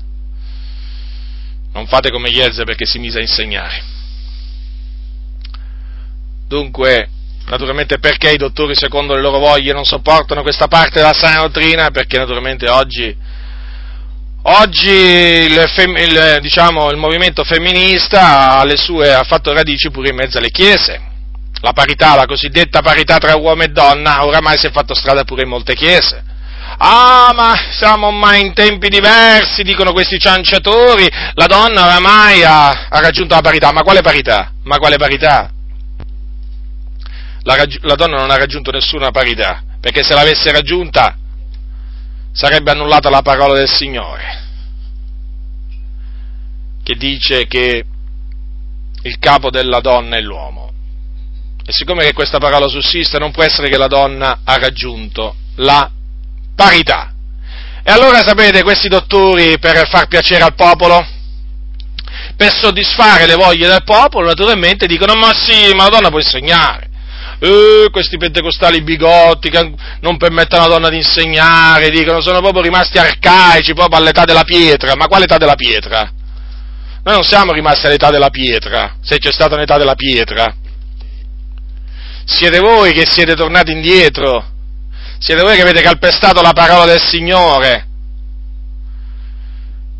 E allora per far piacere alle donne ribelli, alle donne arroganti, per far piacere alle femministe e naturalmente avere il consenso di queste donne ribelli, ecco che permettono questi cianciatori alla donna di insegnare, cosa che appunto l'Apostolo Paolo non permetteva. Attenzione, eh, perché oggi ci sono alcuni dottori che si dicono illuminati, eh, ispirati. Attenzione, attenzione, massima attenzione, perché vi vengano a dire che Dio gli ha rivelato questo e quell'altro, e tra queste cose c'è pure che la donna può insegnare. Quelle non sono rivelazioni che vengono da Dio, quelle sono cose che vengono dal padre della menzogna. Il Dio non può rinnegare se stesso, il Dio non può andare contro la sua parola, sappiatelo questo. Quindi, sorelle del Signore, vi esorto di nuovo a imparare in silenzio, a non mettervi a insegnare, e nemmeno dovete avere il desiderio di mettervi a insegnare. Fate fare queste cose a coloro che sono proposti, preposti nel Signore a insegnare a pasturare. Ora, l'altro insegnamento disprezzato, abbandonato dalle comunità pentecostali, molte comunità pentecostali, è quello del velo. Perché c'è un comandamento sul velo? Sì, sì, è un comandamento. Dove è scritto? Primo Corinzi. Prendete Primo Corinzi capitolo 11. Anche questo fa parte del modello delle sane parole dell'Apostolo Paolo, al quale ci dobbiamo attenere con fede e con l'amore che è in Cristo Gesù. Allora dice l'Apostolo Paolo al capitolo 11 di Primo Corinzi, dice così, allora, mm, dice così, la donna deve, al versetto 10, deve, a motivo degli angeli, avere sul capo un segno dell'autorità da cui dipende. Questo segno dell'autorità da cui dipende la donna è il velo che la donna si deve mettere quando prega o profetizza. Perché questo? Per non disonorare il suo capo, cioè l'uomo, perché dice la scrittura, ogni donna che prega o profetizza senza avere il capo coperto da un velo fa disonore al suo capo. Dunque, la ragione per cui tu, sorella nel Signore, devi velarti il capo, non importa se tu sei nubile, vedova, divorziata, sposata, non importa, la ragione per cui tu, sorella nel Signore, ti devi velare il capo, mettere un velo sul capo quando preghi o profetizzi, e aggiungo non solo al locale di culto, ma anche fuori dal locale di culto dovunque tu ti trovi, è a motivo. È a motivo degli angeli, degli angeli che ti osservano e ci osservano. Gli angeli che ci osservano sia quando siamo riuniti con altri fratelli, sia quando siamo da soli. Quindi devi avere sul capo un segno dell'autorità da cui dipende, cioè un segno che mostra agli angeli che tu hai un'autorità sopra di te, che è l'uomo. E questo segno appunto è il velo. Non è la chioma, come probabilmente ti è stato detto, cioè i capelli lunghi, no, perché la chioma è una cosa buona, è un onore per te tenere i capelli lunghi, anzi io sono favorevole perché una donna tenga i capelli lunghi, che abbia la chioma, è un onore per lei, perché la chioma le è data a guisa di velo, è come un velo, però non è il velo. Il velo è un'altra cosa, è un oggetto materiale, che peraltro non è nemmeno tanto pesante. Quindi Signore, vedi, non ti sta chiedendo di metterti sulla testa qualcosa di pesante. E poi, quando anche ti avesse detto di metterti sulla testa qualcosa di pesante, per amore del Signore, lo avresti dovuto fare lo stesso. Cioè, voglio dire. Quindi un velo, un velo, sorella, ti metti sul capo quando preghi o profetizzi, questo naturalmente a motivo degli angeli. Questo si deve essere ben chiaro nella tua mente. Fallo e ne avrai del bene. Sappi che facendo così onorerai il tuo capo, che è l'uomo. Eh, non essere orgogliosa, sorella. Non essere orgogliosa perché, sai, l'orgoglio abbassa, abbassa l'uomo. Non è che l'orgoglio lo innalza, l'orgoglio l'abbassa. E Dio, sai, resiste ai superbi. Umiliati nel cospetto del Signore, fai quello che il Signore ti comanda e ti sentirai, mm, ti sentirai benedetta e soprattutto eh, ti sentirai di dare onore a colui che è il tuo capo, cioè, cioè eh, l'uomo. Eh, i dottori, secondo le loro proprie voglie, naturalmente eh, hanno attaccato pure questo, questa parte del consiglio di Dio. Ma che cos'è questo velo? Ma no, ma qui, ma qui Paolo parlava ai Corinti. Voi sapete, ai Corinti c'erano queste, c'erano queste. Insomma, cominciano a fare delle lunghe lugubrazioni, dei lunghi discorsi, pomposi, vacui, che non, veramente dei discorsi proprio inutili che non hanno senso, che non hanno senso, tutto perché loro non sopportano di vedere una donna cristiana con il velo sul capo, non lo sopportano! Cosa dirà la gente del mondo? Dirà che le donne sono velate. Cosa dice la gente del mondo quando vede le musulmane velate? Hai visto? Quelle donne sono velate. E che cosa potranno dire nel vedere delle sorelle velate? Peraltro senza la faccia coperta dal velo, ma solo il capo.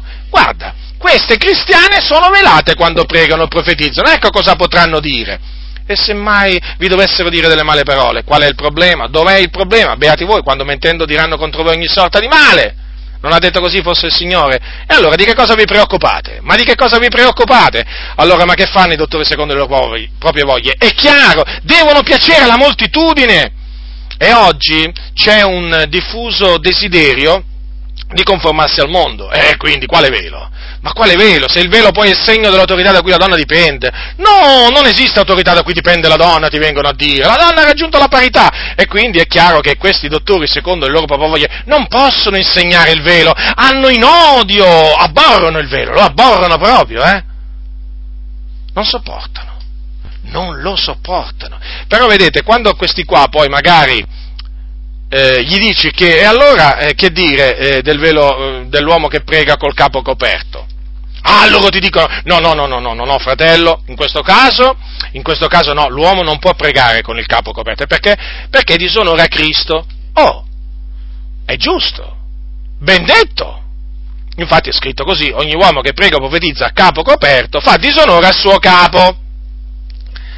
Ma come mai, invece, quando si parla della donna la donna invece fa una cosa buona senza, se non si vela il capo. Come l'uomo fa una cosa cattiva, sbagliata, se si vela il capo quando prega o profetizza. Invece la donna, se non, si, se non, lo, se non diciamo, si vela, fa una cosa giusta. Ma c'è qualcosa che non quadra. Mi hanno raccontato, a tale proposito, mi, viene, mi, mi sovviene un, il Signore mi sovviene un fatto che mi hanno raccontato, un fatto realmente accaduto. E c'era un fratello che insegnava il velo un pastore. E allora eh, questo pastore notò che c'era, diciamo, c'erano quelli che contendevano e, eh, eh, come dire, lo contrastavano su questo punto. Allora lui che fece?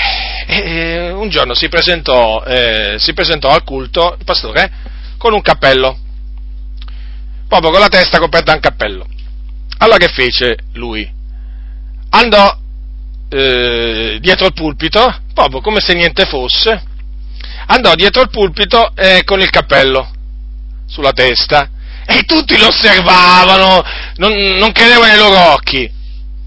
E questo fratello, naturalmente, indugiava e a un certo punto ha fatto questa domanda. Ma che cosa avete da guardarmi così strano?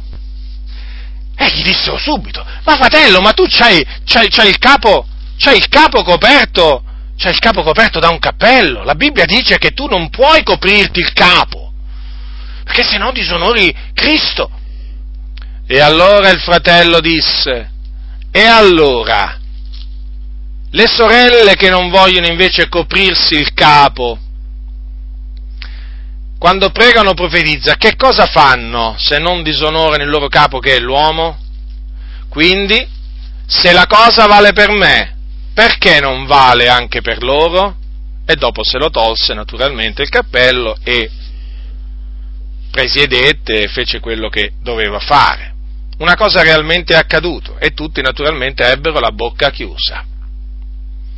Veramente sapete che cosa io vi direi? Di fare la stessa cosa. Veramente fate la stessa cosa. Naturalmente però non mettetevi a pregare, presentatevi solo nel locale di culto di questi, di questi, dottori secondo le loro voglie con un cappello messicano, ma nemmeno con un cappello semplice, un cappello messicano.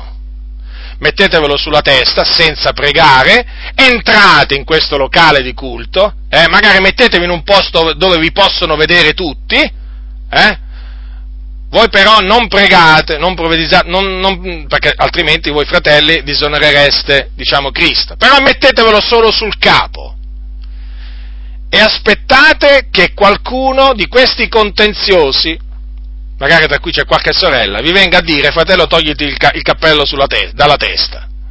E dopo fategli notare quello che invece dovrebbero fare le sorelle, cioè ditegli se io me lo devo togliere, voi, se io mi devo scoprire il capo, voi ve lo dovete coprire invece, perché questo è quello che dice la Sacra Scrittura. Oramai, oramai si è costretti proprio, si è costretti proprio, ho detto, vi direi di fare questo, chiaramente a mo' di provocazione, perché veramente dice rispondi allo stolto secondo la sua stoltezza, onde non abbia a credersi, a credersi savio. Dunque, purtroppo anche questa parte del consiglio di Dio, del velo per le donne, è disprezzata, ma noi atteniamo, continuiamo ad attenerci a questo comandamento, che, che ne dicono i contenziosi. Poi ci sono anche altre cose che non vengono sopportate, per esempio esortazioni, esortazioni rivolte, rivolte diciamo, agli anziani, esortazioni agli anziani affinché siano sobri, gravi, assennati, sani nella fede, nell'amore, nella pazienza, esortazioni alle donne attempate, rivolte alle donne anziane affinché abbiano un portamento, affinché abbiano un portamento convenevole, a santità, non, non siano maldicenti, curiose, affinché non vadano di casa in casa a parlare di cose di cui non si deve parlare, affinché non siano dedite a molto vino. Esortazioni a queste donne anziane affinché siano maestre di ciò che è buono, affinché insegnino alle giovani ad amare i mariti, ad amare i figli, ad essere assennate, caste, date ai lavori domestici, buone, soggette ai loro mariti. E tutto questo affinché la parola di Dio non sia bestemmiata. Poi ci sono esortazioni rivolte ai giovani, affinché siano assennate, affinché fuggano gli appetiti giovanili. Queste sono tutte eh, esortazioni che fanno parte delle cose che eh, un uomo di Dio deve insegnare, devono essere insegnate alla comunità. E poi ci sono le esortazioni rivolte ai servi, cioè ai servi, praticamente agli operai, oggi li chiamano operai, vabbè, chiamiamoli così, affinché siano sottomessi ai loro padroni, affinché compiacciono in ogni cosa i loro padroni, non li contraddicono, non li frodino, affinché mostrino sempre lealtà perfetta nei confronti dei loro padroni, e questo naturalmente affinché i loro padroni onorino la dottrina di Dio. E anche quelle esortazioni rivolte ai ai padroni affinché si astengano dalle minacce, cioè dal minacciare i loro servi, i loro operai, affinché diano loro quello che è giusto e equo e affinché non li frodano quindi del loro salario, perché Dio è un vendicatore in queste, in queste cose. Anche, anche queste, queste esortazioni non sono sopportate da questi, da questi dottori, perché oramai nella, nelle comunità si, si, può fare quello che si vuole, hanno mutato, hanno mutato la grazia di Dio in dissolutezza. Ognuno faccia quello che gli pare e piace nella pratica e il, e il messaggio. E quindi c'è una corruzione dilagante, a livello di morale oramai c'è una, un decadimento terribile, terribile, terribile. E tutto questo perché coloro che sono preposti nel Signore affinché, affinché essere un freno, e non solo un freno ma anche un esempio, non sono né un esempio né un freno, lasciano proprio, sono loro di cattivo esempio e poi lasciano sfrenare, lasciano sfrenare il popolo. E questi sono i dottori, secondo le loro proprie voglie, quelli naturalmente che non possono mettersi a rivolgere queste esortazioni, perché passerebbero per rigoristi, per esagerati, per eh, troppo spirituali, per arcaici. Naturalmente ci sono sempre delle ragioni per cui le cose che Paolo ordinava di dire o di insegnare non vengono dette o insegnate. Certamente loro non ve le verranno a dire, ma è evidente il motivo, o i motivi sono evidenti. E naturalmente questo si collega al discorso sulla santificazione, è strettamente collegato al discorso sulla santificazione. Oggi sì, la santificazione viene menzionata, ma non viene detto al popolo che cosa deve fare per santificarsi, praticamente non gli viene detto da che cosa si deve astenere il popolo. Parla, ci sono degli articoli, io veramente eh, rimango talvolta stupito, ci sono degli articoli su, de, dei, giornali, dei, giornali, cristiani, delle riviste cristiane, dove veramente eh, si parla della santificazione, però non si dice mai al popolo da che cosa si devono astenere per santificarsi e piacere al Signore. Naturalmente la ragione è sempre questa, e chiaramente i dottori secondo le loro voglie si guardano bene dal, dal riprovare oramai determinate concupiscenze mondane a cui il popolo si dà. Perché? Eh, perché se facessero così, eh, se facessero così si attirerebbero l'ira di molti. Che dice Paolo? La grazia di Dio salutare per tutti gli uomini è apparsa ci ammaestra a rinunziare all'impietà, alle mondane concupiscenze, per vivere in questo mondo temperatamente, giustamente e piamente. Dunque la grazia di Dio ci ammaestra a rinunziare all'impietà e alle mondane concupiscenze. Quindi bisogna specificare, spiegare ai fratelli che cosa sono queste mondane concupiscenze. Bisogna dire chiaramente ai fratelli che andare al mare, a mettersi in costume, è peccato. Perché? Perché noi, il nostro corpo è il Tempio dello Spirito Santo e questo corpo non lo si può profanare, andando a scoprirlo, metterlo mezzo nudo davanti agli altri. Queste cose vanno dette, senza paura. Sono appetiti giovanili che bisogna fuggire, che devono fuggire pure gli anziani, perché ci sono anche anziani che vanno al mare, eh? non è che ci vanno solo i giovani al mare. Queste cose vanno fuggite, sono, contamina- sono contaminazioni del mondo, sono cose dunque che contaminano. Oggi, cioè, sentir dire non, i credenti non devono andare al cinema, non devono guardare la televisione, non devono, non devono andare a teatro, non devono andare a, a divertirsi. Ma oggi queste cose qui sono, sono cose inammissibili in molte comunità, sono inammissibili.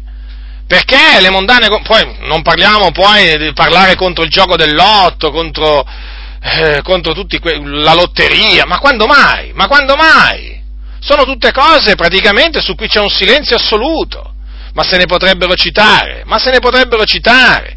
Non si sente mai predicare, per esempio, contro il carnevale, non si sente... Cioè, oramai oramai veramente in mezzo al popolo del Signore eh, la sana dottrina non è sopportata. Ti cominciano a guardare male se cominci a parlare contro queste cose. Ti cominciano a guardare male, non solo, ti cominciano a sparlare contro. Tu sei un caro fratello se ti mantieni sul vago. Sei un seminatore di zizzanie, sei un legalista e quant'altro invece se cominci a entrare nel dettaglio. È chiaro?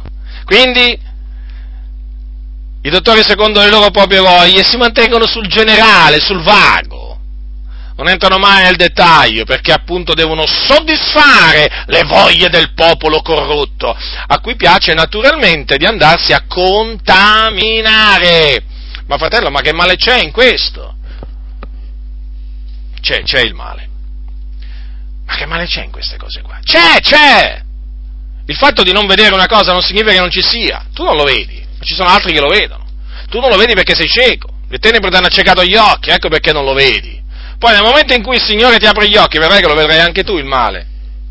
E questa la ragione per cui molti naturalmente non riescono a capire che queste, tutte queste cose qui sono, sono dannose. E naturalmente eh, questi dottori, secondo le loro proprie voglie, assecondano i desideri di costoro e gli fanno un piacere enorme, un piacere, gli fanno un danno enorme, altro che piacere, perché stando in silenzio, stando in silenzio si procura un danno enorme al popolo del Signore. Se oggi molte chiese si trovano in questa situazione è perché dal pulpito c'è silenzio, c'è silenzio appunto su queste, su queste cose. Un'altra, un'altra parte del Consiglio di Dio, un'altra parte delle sane parole dell'Apostolo Paolo, che oggi ven, eh, diciamo, viene calpestata, non viene sopportata, è l'indissolubilità del matrimonio. Ora, secondo quello che insegna la Sacra Scrittura, il matrimonio si dissolve solo con la morte, un, eh, e quindi è solo la morte che permette a uno dei due di passare a seconde nozze. Non esiste un'altra ragione che permetta a marito o moglie, all'uomo o alla donna, di passare a seconde nozze. Questo è, è stato insegnato sia da Gesù che dall'Apostolo, dall'Apostolo Paolo. Cito, voglio citare le parole dell'Apostolo Paolo, quando per esempio quando per esempio parla eh, della donna che è vincolata, quando dice ai, ai Corinzi, capitolo 7, versetto 39, la moglie è vincolata per tutto il tempo che vive suo marito, ma se il marito muore, ella è libera di maritarsi a chi vuole purché sia nel Signore. Non di meno, ella è più felice, a parer mio, se rimane con me, e credo di avere anch'io lo Spirito di Dio. Ora, è qui evidente che, che cosa che cosa spiega l'Apostolo Paolo? Che è solo alla morte del marito che la donna può passare a, secondo, a, seconde, a seconde nozze senza commettere adulterio, perché si può sposare a chi vuole, naturalmente purché sia nel Signore, ma dopo la morte del marito. E fino a che allora il marito è vivo, la donna non può passare a seconde, a seconde nozze. Perché? Lo dice la Sacra Scrittura quando, lo dice sempre l'Apostolo Paolo, ai Romani, al capitolo 7, quando dice così, al versetto, al versetto 2, infatti la donna maritata è per la legge legata al marito mentre egli vive, ma se il marito muore ella è sciolta dalla legge che la lega al marito, ond'è che se mentre vive il marito ella passa ad un altro uomo, sarà chiamata adultera, ma se il marito muore ella è libera di fronte a quella legge, in guisa che non è adultera se diviene moglie di un altro uomo. Vedete qui l'enfasi è messa sulla morte del marito, che è la cosa che scioglie, l'evento che scioglie la donna da quel vincolo, dal vincolo matrimoniale. Dunque bisogna ribadire appunto che solo la morte scioglie il, eh, il vincolo matrimoniale. E anche Gesù, ho detto, confermò questo in Marco, se voi prendete Marco al capitolo 10, eh, Gesù ha detto queste parole, versetto 11 e 12, chiunque manda via sua moglie e ne sposa un altro commette adulterio verso di lei e se la moglie è ripudiato il marito e ne sposa un altro, commette adulterio. Vorrei che notaste che qua il Signore non specifica la ragione per cui uno manda via la propria moglie e ne sposa un'altra, eh? Qui dice chiunque manda via sua moglie e ne sposa un'altra commette adulterio verso di lei. Quindi, a prescindere che la mandi via perché magari lei ha commesso, diciamo, fornicazione, quindi perché lei le è stata infedele, e in questo caso, badate, ha il diritto l'uomo di mandare via la propria moglie, eh? O la manda via per un'altra ragione. In ambedue i casi, se lui passa a seconde nozze l'uomo, commette adulterio verso la donna. Non importa dunque la ragione per cui l'uomo manda via la propria moglie, può essere anche una ragione lecita, cioè l'infedeltà, in questo caso mandarla via è lecito. Ma comunque sia, non può mai, fino a che la donna eh, e la sua moglie è in vita, non può mai passare a seconde nozze.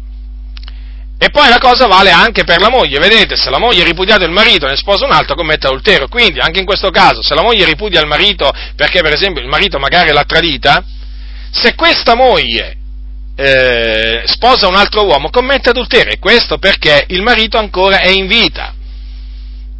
Quindi, in base a quello che insegna la parola del Signore, è solo la morte che scioglie il vincolo matrimoniale. La fornicazione permette invece permette, cioè no, non scioglie il matrimonio, ma la fornicazione permette all'uomo di mandare via la propria moglie o alla, alla, propria moglie di separarsi naturalmente dal marito infedele, perché può pure succedere questo, ma in questo caso nessuno dei due ha il diritto di passare a seconde nozze quando l'altro è ancora in vita.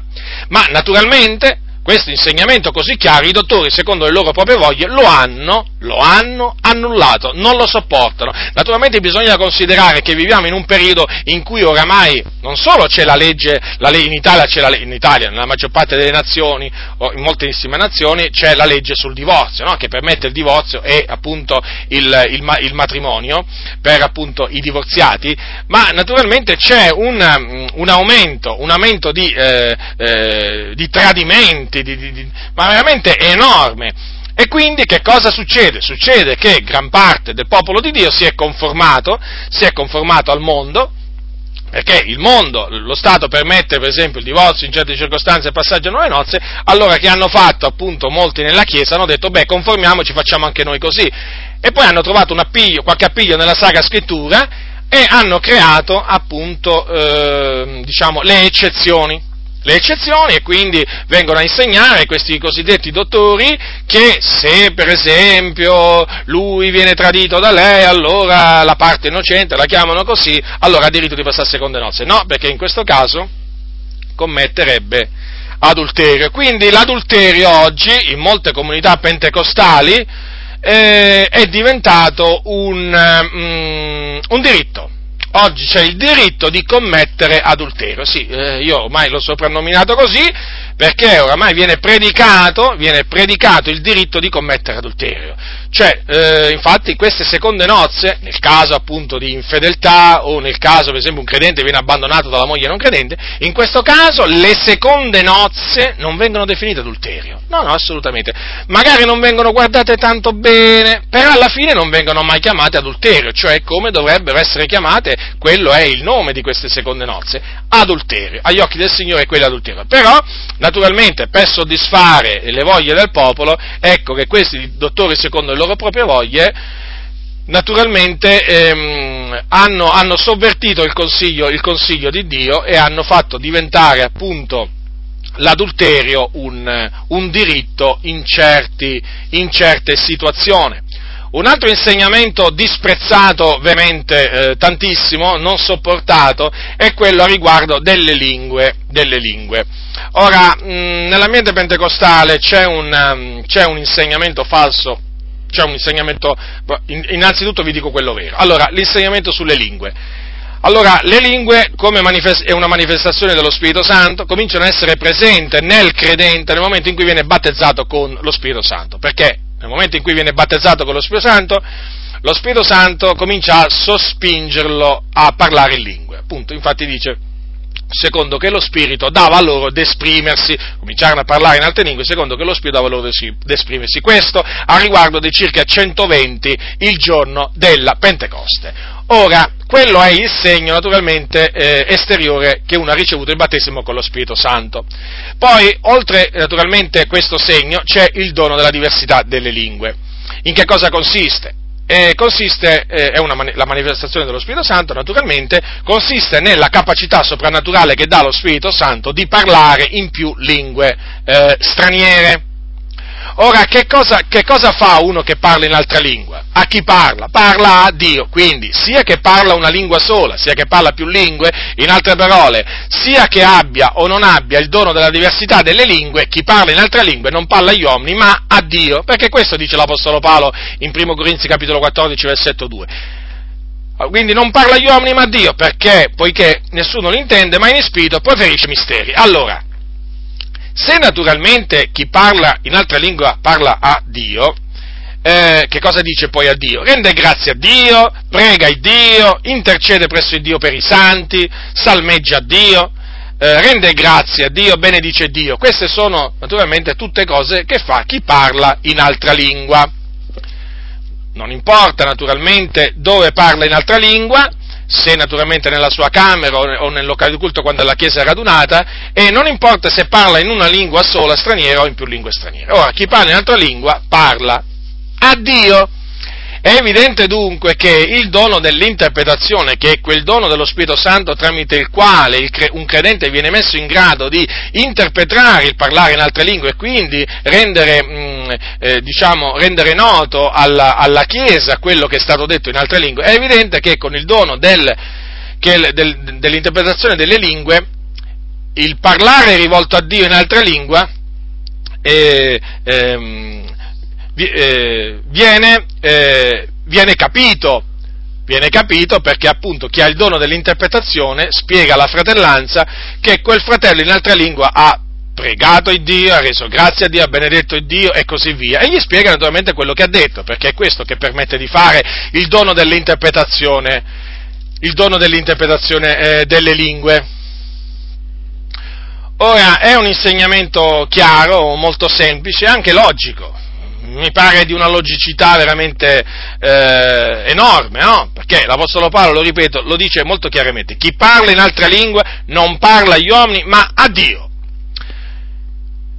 Ma che hanno fatto i dottori secondo le loro voglie? Hanno creato due parlare in lingue. Hanno creato un parlare in lingue nella, nella cameretta, chiamiamo così, il parlare in lingue della cameretta e il parlare in lingue del locale di culto. Allora, quando un credente dicono loro parla in lingue nella propria cameretta, parla a Dio, prega il Dio. Quando invece prega nella comunità, quando la Chiesa è radunata, allora non si sa per quale recondito motivo, ma naturalmente questo ce l'hanno nella testa loro, ecco che il parlare diventa un linguaggio di esortazione, consolazione edificazione che Dio rivolge alla Chiesa tramite parlare in lingue. Cioè praticamente questi hanno creato una confusione enorme. Ed ecco da qui si spiegano appunto i cosiddetti messaggi in lingue. Dopo che uno in comunità parla in lingue, ecco, arriva subito l'interpretazione. Così parla l'Eterno, popolo mio, non temere, e così via. Ora, ma non è così. Non è così assolutamente, perché se uno parla in lingue e, pa- e, e parla a Dio, è chiaro che anche l'interpretazione sarà un parlare a Dio, non è che cambia, cambia diciamo, direzione, cambia direzione perché si è nel locale di culto, ma nella maniera più assoluta, quelle sono ciance, profane ciance che purtroppo oggi molti hanno fatto passare per, per verità e molti sono convinti che quando uno parla in lingue comunità Dio sta parlando al suo popolo. Infatti tutti nel loro cuore fremono e dicono aspettiamo, aspettiamo, aspettiamo di sapere quello che il Signore ci ha da dire oggi, ci dirà oggi. E allora arriva la falsa interpretazione, perché così bisogna chiamare, così parla l'Eterno. E naturalmente, eh, questa, essendo una falsa interpretazione, il nome del Signore viene usato in vano, perché il Signore non ha parlato, ma questi appunto parlano, parlano, usano la loro lingua e dice così parla l'Eterno, quando l'Eterno non ha detto niente. Allora, quello che vi vorrei fare notare è questo qua, che, che questo insegnamento appunto di questi dottori è falso, si evince da un, eh, diciamo un particolare, chiamiamolo così, da questo, che l'Apostolo Paolo, voi sapete, l'Apostolo Paolo ha esortato a non parlare tutti in altre lingue assieme, no? Eh, e ha detto quanti devono essere quelli che devono parlare in lingua, ha detto due o tre al massimo. Allora, ascoltate quello che dice l'Apostolo Paolo. Allora, capitolo 14, versetto 27. Se c'è chi parla in altra lingua, siano due o tre al più a farlo, e l'uno dopo l'altro e uno interpreti.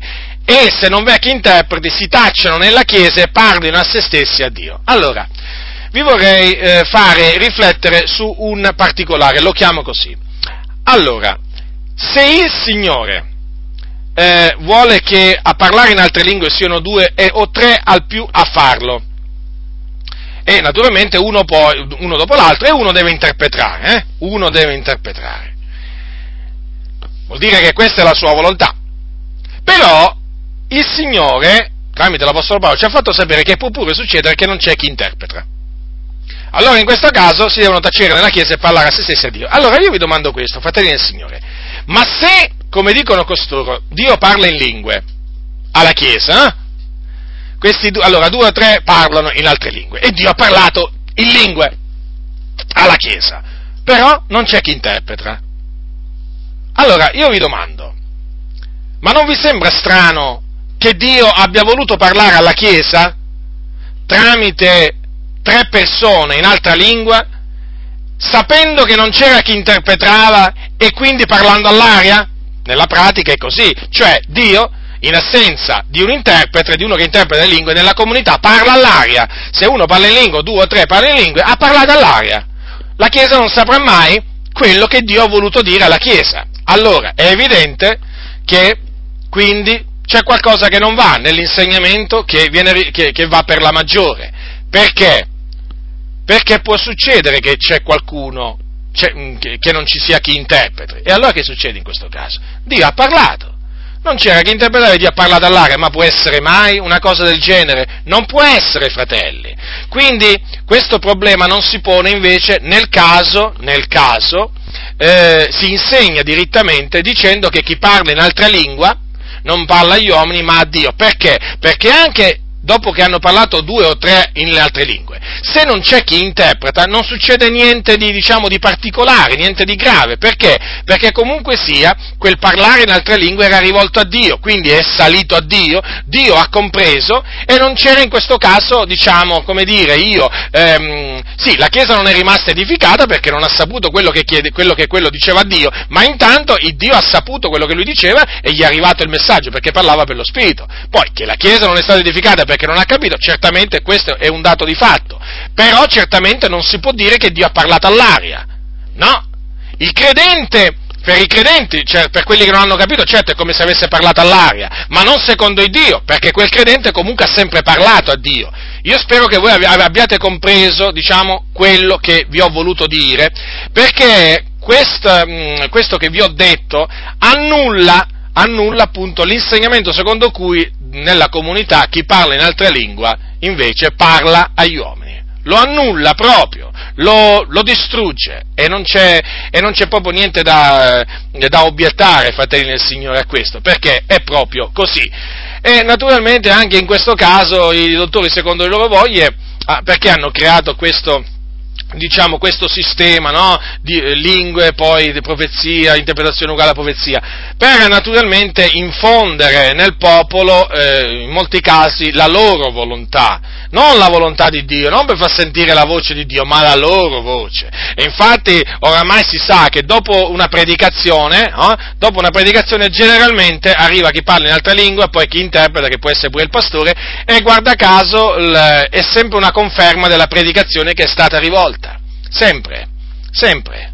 È chiaro, perché si sono inventati un modo, io uso questo termine, si sono inventati un modo per confermarsi per confermarsi, questi dottori secondo le loro voglie, ma sanno fare di tutto, si sono creati pure un canale, un canale che loro fanno, fanno capire che è una cosa che viene da Dio, per confermarsi, autoconfermarsi. E infatti, vedete quanto sono autoconfermati questi pastori, oramai fanno dire a Dio, fanno dire a Dio insomma, fanno confermare a Dio le, le, più svariate menzogne, fanno confermare a Dio persino che Gesù ritor- può tornare pure questa notte. Pensate un po' che cosa fanno dire al Signore dopo queste predicazioni, adesso, adesso ci arriviamo a quest'altra dottrina che, che diciamo viene annullata sul ritorno del Signore.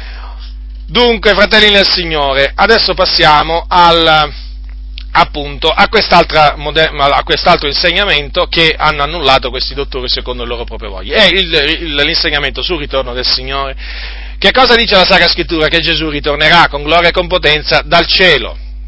Nessuno sa il giorno, nessuno sa l'ora, ma comunque sia, la venuta del Signore si avvicina e eh, in quel giorno Gesù apparirà dal cielo eh, sulle nuvole con gloria e con potenza, manderà i suoi angeli con gran suono di tromba a radunare i suoi eletti dall'un capo all'altro dei cieli e in quel giorno avverrà la resurrezione dei, eh, dei, morti, dei morti in Cristo, cioè dei giusti, e appunto il mutamento di quelli che saranno trovati, saranno trovati, viventi. Questo dice l'Apostolo Paolo quando dice ai, ai Tessalonicesi, questo vi diciamo per parola del Signore che noi viventi, quali saremo rimasti fino alla venuta del Signore, non precederemo quelli che si sono addormentati, perché il Signore stesso, con potente grido, con voce d'arcangelo e con la tromba di Dio, scenderà dal cielo e i morti in Cristo risusciteranno i primi. Poi noi viventi, che saremo rimasti, sar- verremo insieme con loro rapiti sulle nuvole a incontrare il Signore nell'aria e così saremo sempre col Signore. Consolatevi dunque gli uni gli altri con queste parole. Dunque, eh, tenendo presente dunque che il, il ritorno di Cristo, la venuta di Cristo, eh, il nostro adunamento con Lui sarà un, un evento visibile, appunto perché il Signore viene sulle nuvole ogni occhio, e ogni occhio lo vedrà, quando Lui, in altre parole, verrà sulle nuvole del cielo e manderà eh, con gran suono di d'ombra a radunare i suoi letti da un capo all'altro dei cieli, lo vedranno tutti, tutte le tribù della terra faranno cordoglio, questo è scritto nel capitolo 24 di Matteo, sono parole, sono parole di Gesù è evidente che non può essere niente di segreto. E poi soprattutto è un qualche cosa, eh, diciamo, il, il, ritorno del Signore che avverrà in una fase, in una fase sola. È molto chiaro il, l'insegnamento della Sacra Scrittura, poi naturalmente una volta che saremo rapiti nel cielo ritorneremo, ritorneremo sulla terra perché appunto dovremo regnare con Cristo mille anni. E durante quei mille anni Satana sarà, sarà, Satana sarà gettato nell'abisso, quindi sarà impossibilitato di sedurre le nazioni e poi sarà sciolta alla fine dei mille anni e così via. Dunque, tenendo presente appunto queste cose, eh, che, cosa, che, cosa, bisogna dire? Che anche questo insegnamento oramai non viene più sopportato. È triste constatare pure questo, ma hanno sconvolto pure il ritorno del Signore. Hanno sconvolto pure il ritorno del Signore e lo hanno modificato, questi dottori, secondo le loro proprie voglie, in due fasi. Una fase invisibile, chiamato il rapimento segreto, quando Gesù, secondo loro, verrà per rapire i suoi santi, e questo può venire pure questa notte, ti dicono. Gesù può tornare pure questa notte, sei tu pronto? Poi naturalmente Gesù viene in maniera invisibile, naturalmente non lo vede nessuno, eh, non lo sente nessuno, eh, tromba non se ne sente, nel senso quelli del mondo non sentono niente, naturalmente i santi lo sentono, e eh, ecco che avviene questo rapimento invisibile, questo ritorno di Gesù invisibile, poi passano sette anni, che sono i sette anni della grande tribolazione, e poi alla fine di questi sette anni ecco che, eh, ecco che Gesù ritorna con i suoi santi sulla terra. Ora, questi hanno sconvolto tutto e perché naturalmente imposta, hanno, imposto questa, diciamo, questa, questa favola del, del, rapimento segreto delle due fasi? Perché, perché chiaramente eh, fanno in questa maniera risparmiare o tranquillizzano anche la Chiesa, perché la fanno scampare alla grande persecuzione che l'Anticristo, una volta che poi eh, sarà rapita in, in la Chiesa, eh, l'Anticristo scatenerà contro, diciamo, contro i santi i santi che secondo loro naturalmente sono stati già eh, rapiti in cielo, però in questo caso si tratta degli ebrei, sì, perché ce l'hanno pure per gli ebrei, capito? Perché chiaramente le persecuzioni, con chi vuoi che se la prende l'anticristo? Eh, con gli ebrei naturalmente, con quelli che si convertono durante la grande tribolazione, la Chiesa, no, la Chiesa è già, è già in cielo, quale persecuzione? La Chiesa ha già subito tante persecuzioni, loro dicono, perché deve subire pure questa? Naturalmente, ragionamento loro. Dunque, in questa maniera tranquillizzano la Chiesa, e eh, se c'è qualcosa che la Chiesa, eh, diciamo, ha bisogno è di tranquillità in questo periodo. Eh, avete notato quanta, quanta tranquillità la chiesa, la chiesa, ha bisogno? E quindi gli si deve dire, state tranquilli, fratelli, che tanto noi, che tanto noi all'anticristo non lo vedremo. L'anticristo verrà, sarà manifestato, eh, eh, diciamo, perseguiterà a, morte, perseguiterà a morte quelli che si convertiranno durante la grande tribolazione, ma noi, fratelli, state tranquilli, saremo già in cielo saremo già in cielo col Signore alle nozze dell'agnello. E illudono naturalmente i credenti, perché un simile insegnamento, voi sapete, che non esiste nella Sacra Scrittura, è spuntato, diciamo, nel XIX secolo, nei primi decenni del XIX secolo, è una novità, è una cosa nuova. Però oggi è stato oramai accettato quasi da tutti e viene presentato come la verità sul, sul, sul, ritorno, sul ritorno del Signore. E quindi vedete, anche per quanto riguarda il ritorno del Signore, eh, non sopportano più che si dica, che, che, venga insegnato quello che la Bibbia insegna e quello che l'Apostolo Paolo insegnava. Che cosa insegnava l'Apostolo Paolo? Che la Chiesa, eh, che la Chiesa passerà, eh, che la Chiesa non passerà la grande tribolazione, che la Chiesa non vedrà l'Anticristo, che la Chiesa, ehm, diciamo, può stare tranquilla, eh, che poi a prescindere, la Chiesa deve stare sempre tranquilla eh, che la Chiesa diciamo, può stare tranquilla, tanto non passerà la, la persecuzione anticristo. No, la, la, l'Apostolo Paolo insegnava che la Chiesa passerà la grande tribolazione e perché sarà appunto, vedrà l'anticristo e l'anticristo si scatenerà contro, contro essa. Infatti, l'Apostolo Paolo, eh, nella seconda epistola ai Tessalonicesi, quando sentì, dire, ai, quando sentì dire che i Tessalonicesi erano stati turbati da alcuni che davano il giorno del Signore per imminente, gli scrisse queste parole. Capitolo 2 di seconda Tessalonicesi. Or fratelli, per il versetto 1, circa la venuta del Signore nostro Gesù Cristo e il nostro adunamento con Lui, vi preghiamo di non lasciarvi così presto travolgere la mente, né turbare sia da ispirazioni, sia da discorsi, sia da qualche epistola data come nostra, quasi che il giorno del Signore fosse imminente. Nessuno vi tragga in errore in alcuna maniera, poiché quel giorno non verrà se prima non sia venuta l'apostasia, non sia stato manifestato l'uomo del peccato, il figlio della perdizione, l'avversario, colui che si innalza soprattutto quello che è chiamato Dio d'oggetto di culto, fino al punto da porsi a sedere nel Tempio di Dio mostrando se stesso e dicendo che gli è Dio. Notate dunque che quel giorno a cui eh, Paolo si riferisce e che dice che non verrà se prima non sia venuta l'apostasia e non sia stato manifestato l'uomo del peccato, cioè l'anticristo, quel giorno qual è? È il giorno della venuta del Signore nostro Gesù Cristo e il nostro adunamento con Lui. Quindi Gesù verrà e noi saremo adunati con Lui in un giorno unico. È in una fase che tornerà Gesù, non in due fasi.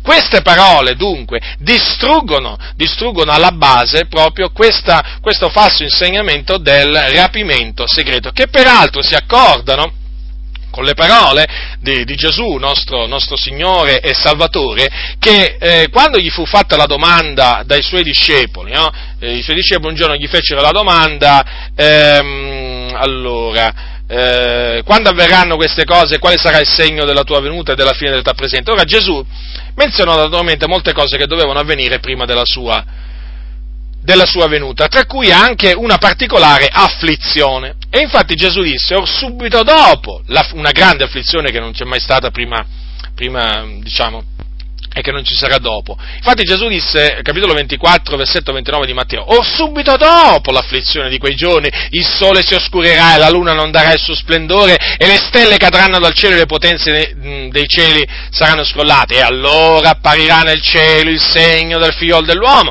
e allora tutte le tribù della terra faranno cordoglio e vedranno il figlio dell'uomo venire sulle nuvole del cielo con gran potenza e gloria e manderà i suoi angeli con gran suono di tromba a radunare i suoi letti da quattro venti dall'un capo all'altro dei cieli. Notate dunque, subito dopo l'afflizione di quei giorni, dunque dopo quella tribolazione e dunque è scritturale che Gesù tornerà in maniera visibile una volta sola, eh? Dopo la grande tribolazione. Infatti, quando Gesù poi verrà, distruggerà l'anticristo, lo, lo, lo distruggerà con l'apparizione della sua, della sua, venuta. Dunque, vedete, i dottori, secondo le loro voglie, hanno, ehm, diciamo, eh, dato che gli prudono gli orecchi, hanno, hanno, hanno, voluto pure sovvertire la dottrina del ritorno del Signore. Il ritorno del Signore quindi non viene nella maniera più assoluta oggi insegnato, nella maggior parte delle comunità pentecostali, come veniva insegnato Dall'apostolo, dall'Apostolo, Paolo. Qualcuno potrebbe dire, vabbè, ma tanto alla fine dicono pure loro che Gesù tornerà, ma non è questo il punto, bisogna insegnare eh, le cose eh, tutte dirittamente, non si, non si possono insegnare le cose come si vogliono, bisogna insegnare le cose direttamente, come sono scritte e non si possono, non si possono sconvolgere. Dunque, vi ho menzionato alcune, alcune delle sane parole ehm, che eh, diciamo oggi, oggi mo, mm, mo, molti non sopportano e quindi vanno in cerca di quei dottori che soddisfano le loro, le loro ma ce, ne sono, ma ce ne sono anche altre. E quindi è chiaro che dovete tenere ben presente eh, queste cose a fine di guardarvi da quelli che queste cose non le sopportano, e mi pare ovvio perché eh, non si può stare tranquilli vicino a qualcuno che eh, si dice dottore o pastore o altro ministro, cui, ministro dell'Evangelo, non si può stare tranquilli eh, vicino a qualcuno che non sopporta gli insegnamenti dell'Apostolo, dell'Apostolo, dell'Apostolo Paolo. Eh, quindi un, poi c'è un'altra cosa che vi voglio dire. Badate che i dottori, secondo le loro proprie voglie, non necessariamente vi vengono a dire io sono contro questa dottrina, eh? No, non c'è bisogno che ve lo dicano, perché eh, c'è una tattica oramai molto collaudata nell'ambiente dei, di questi dottori secondo le loro proprie voglie, che è quella di non parlare, di non menzionare mai una determinata cosa. È molto semplice, sapete, ma è proprio una cosa così semplice, ma così banale, però anche efficace. Cioè, questi cosa dicono? Basta non parlarne, basta non parlarne e il popolo ignora. Certo, perché oggi il popolo ignora quello che il pastore ignora. Certo se il pastore ignora una dottrina, voi dovete sapere che pure la pecora la ignorerà, anche se è scritta nella Bibbia, eh? anche se è biblica, no, non c'è problema. Cioè il problema c'è, ma per loro non c'è problema. Il pastore non la insegna, quindi vuol dire che non è importante, vuol dire che anche se è nella Bibbia è sorpassato, comunque non va insegnata. Quindi qual è la tattica? Silenzio. Silenzio, omettere e diciamo con questa omissione passa, diciamo, eh, passa il messaggio che quella non è una cosa che va insegnata e quindi è decaduta. Quindi state attenti non solo a coloro che vanno, diciamo, apertamente e dicono le determinate cose contro certi insegnamenti di Paolo, ma anche a quelli che di certe cose, proprio che ha scritto Paolo, in particolare, diciamo, quelle che vi ho citato, non ne parlano mai, non ne parlano mai, perché quel loro silenzio sta a indicare, sta a indicare che loro vogliono piacere agli uomini anziché al Signore. E quindi sono dei, doc- dei dottori secondo le loro proprie voglie. Guardatevi da loro. La grazia del Signore nostro Gesù Cristo sia con tutti coloro che lo amano con purità incorrotta. Amen.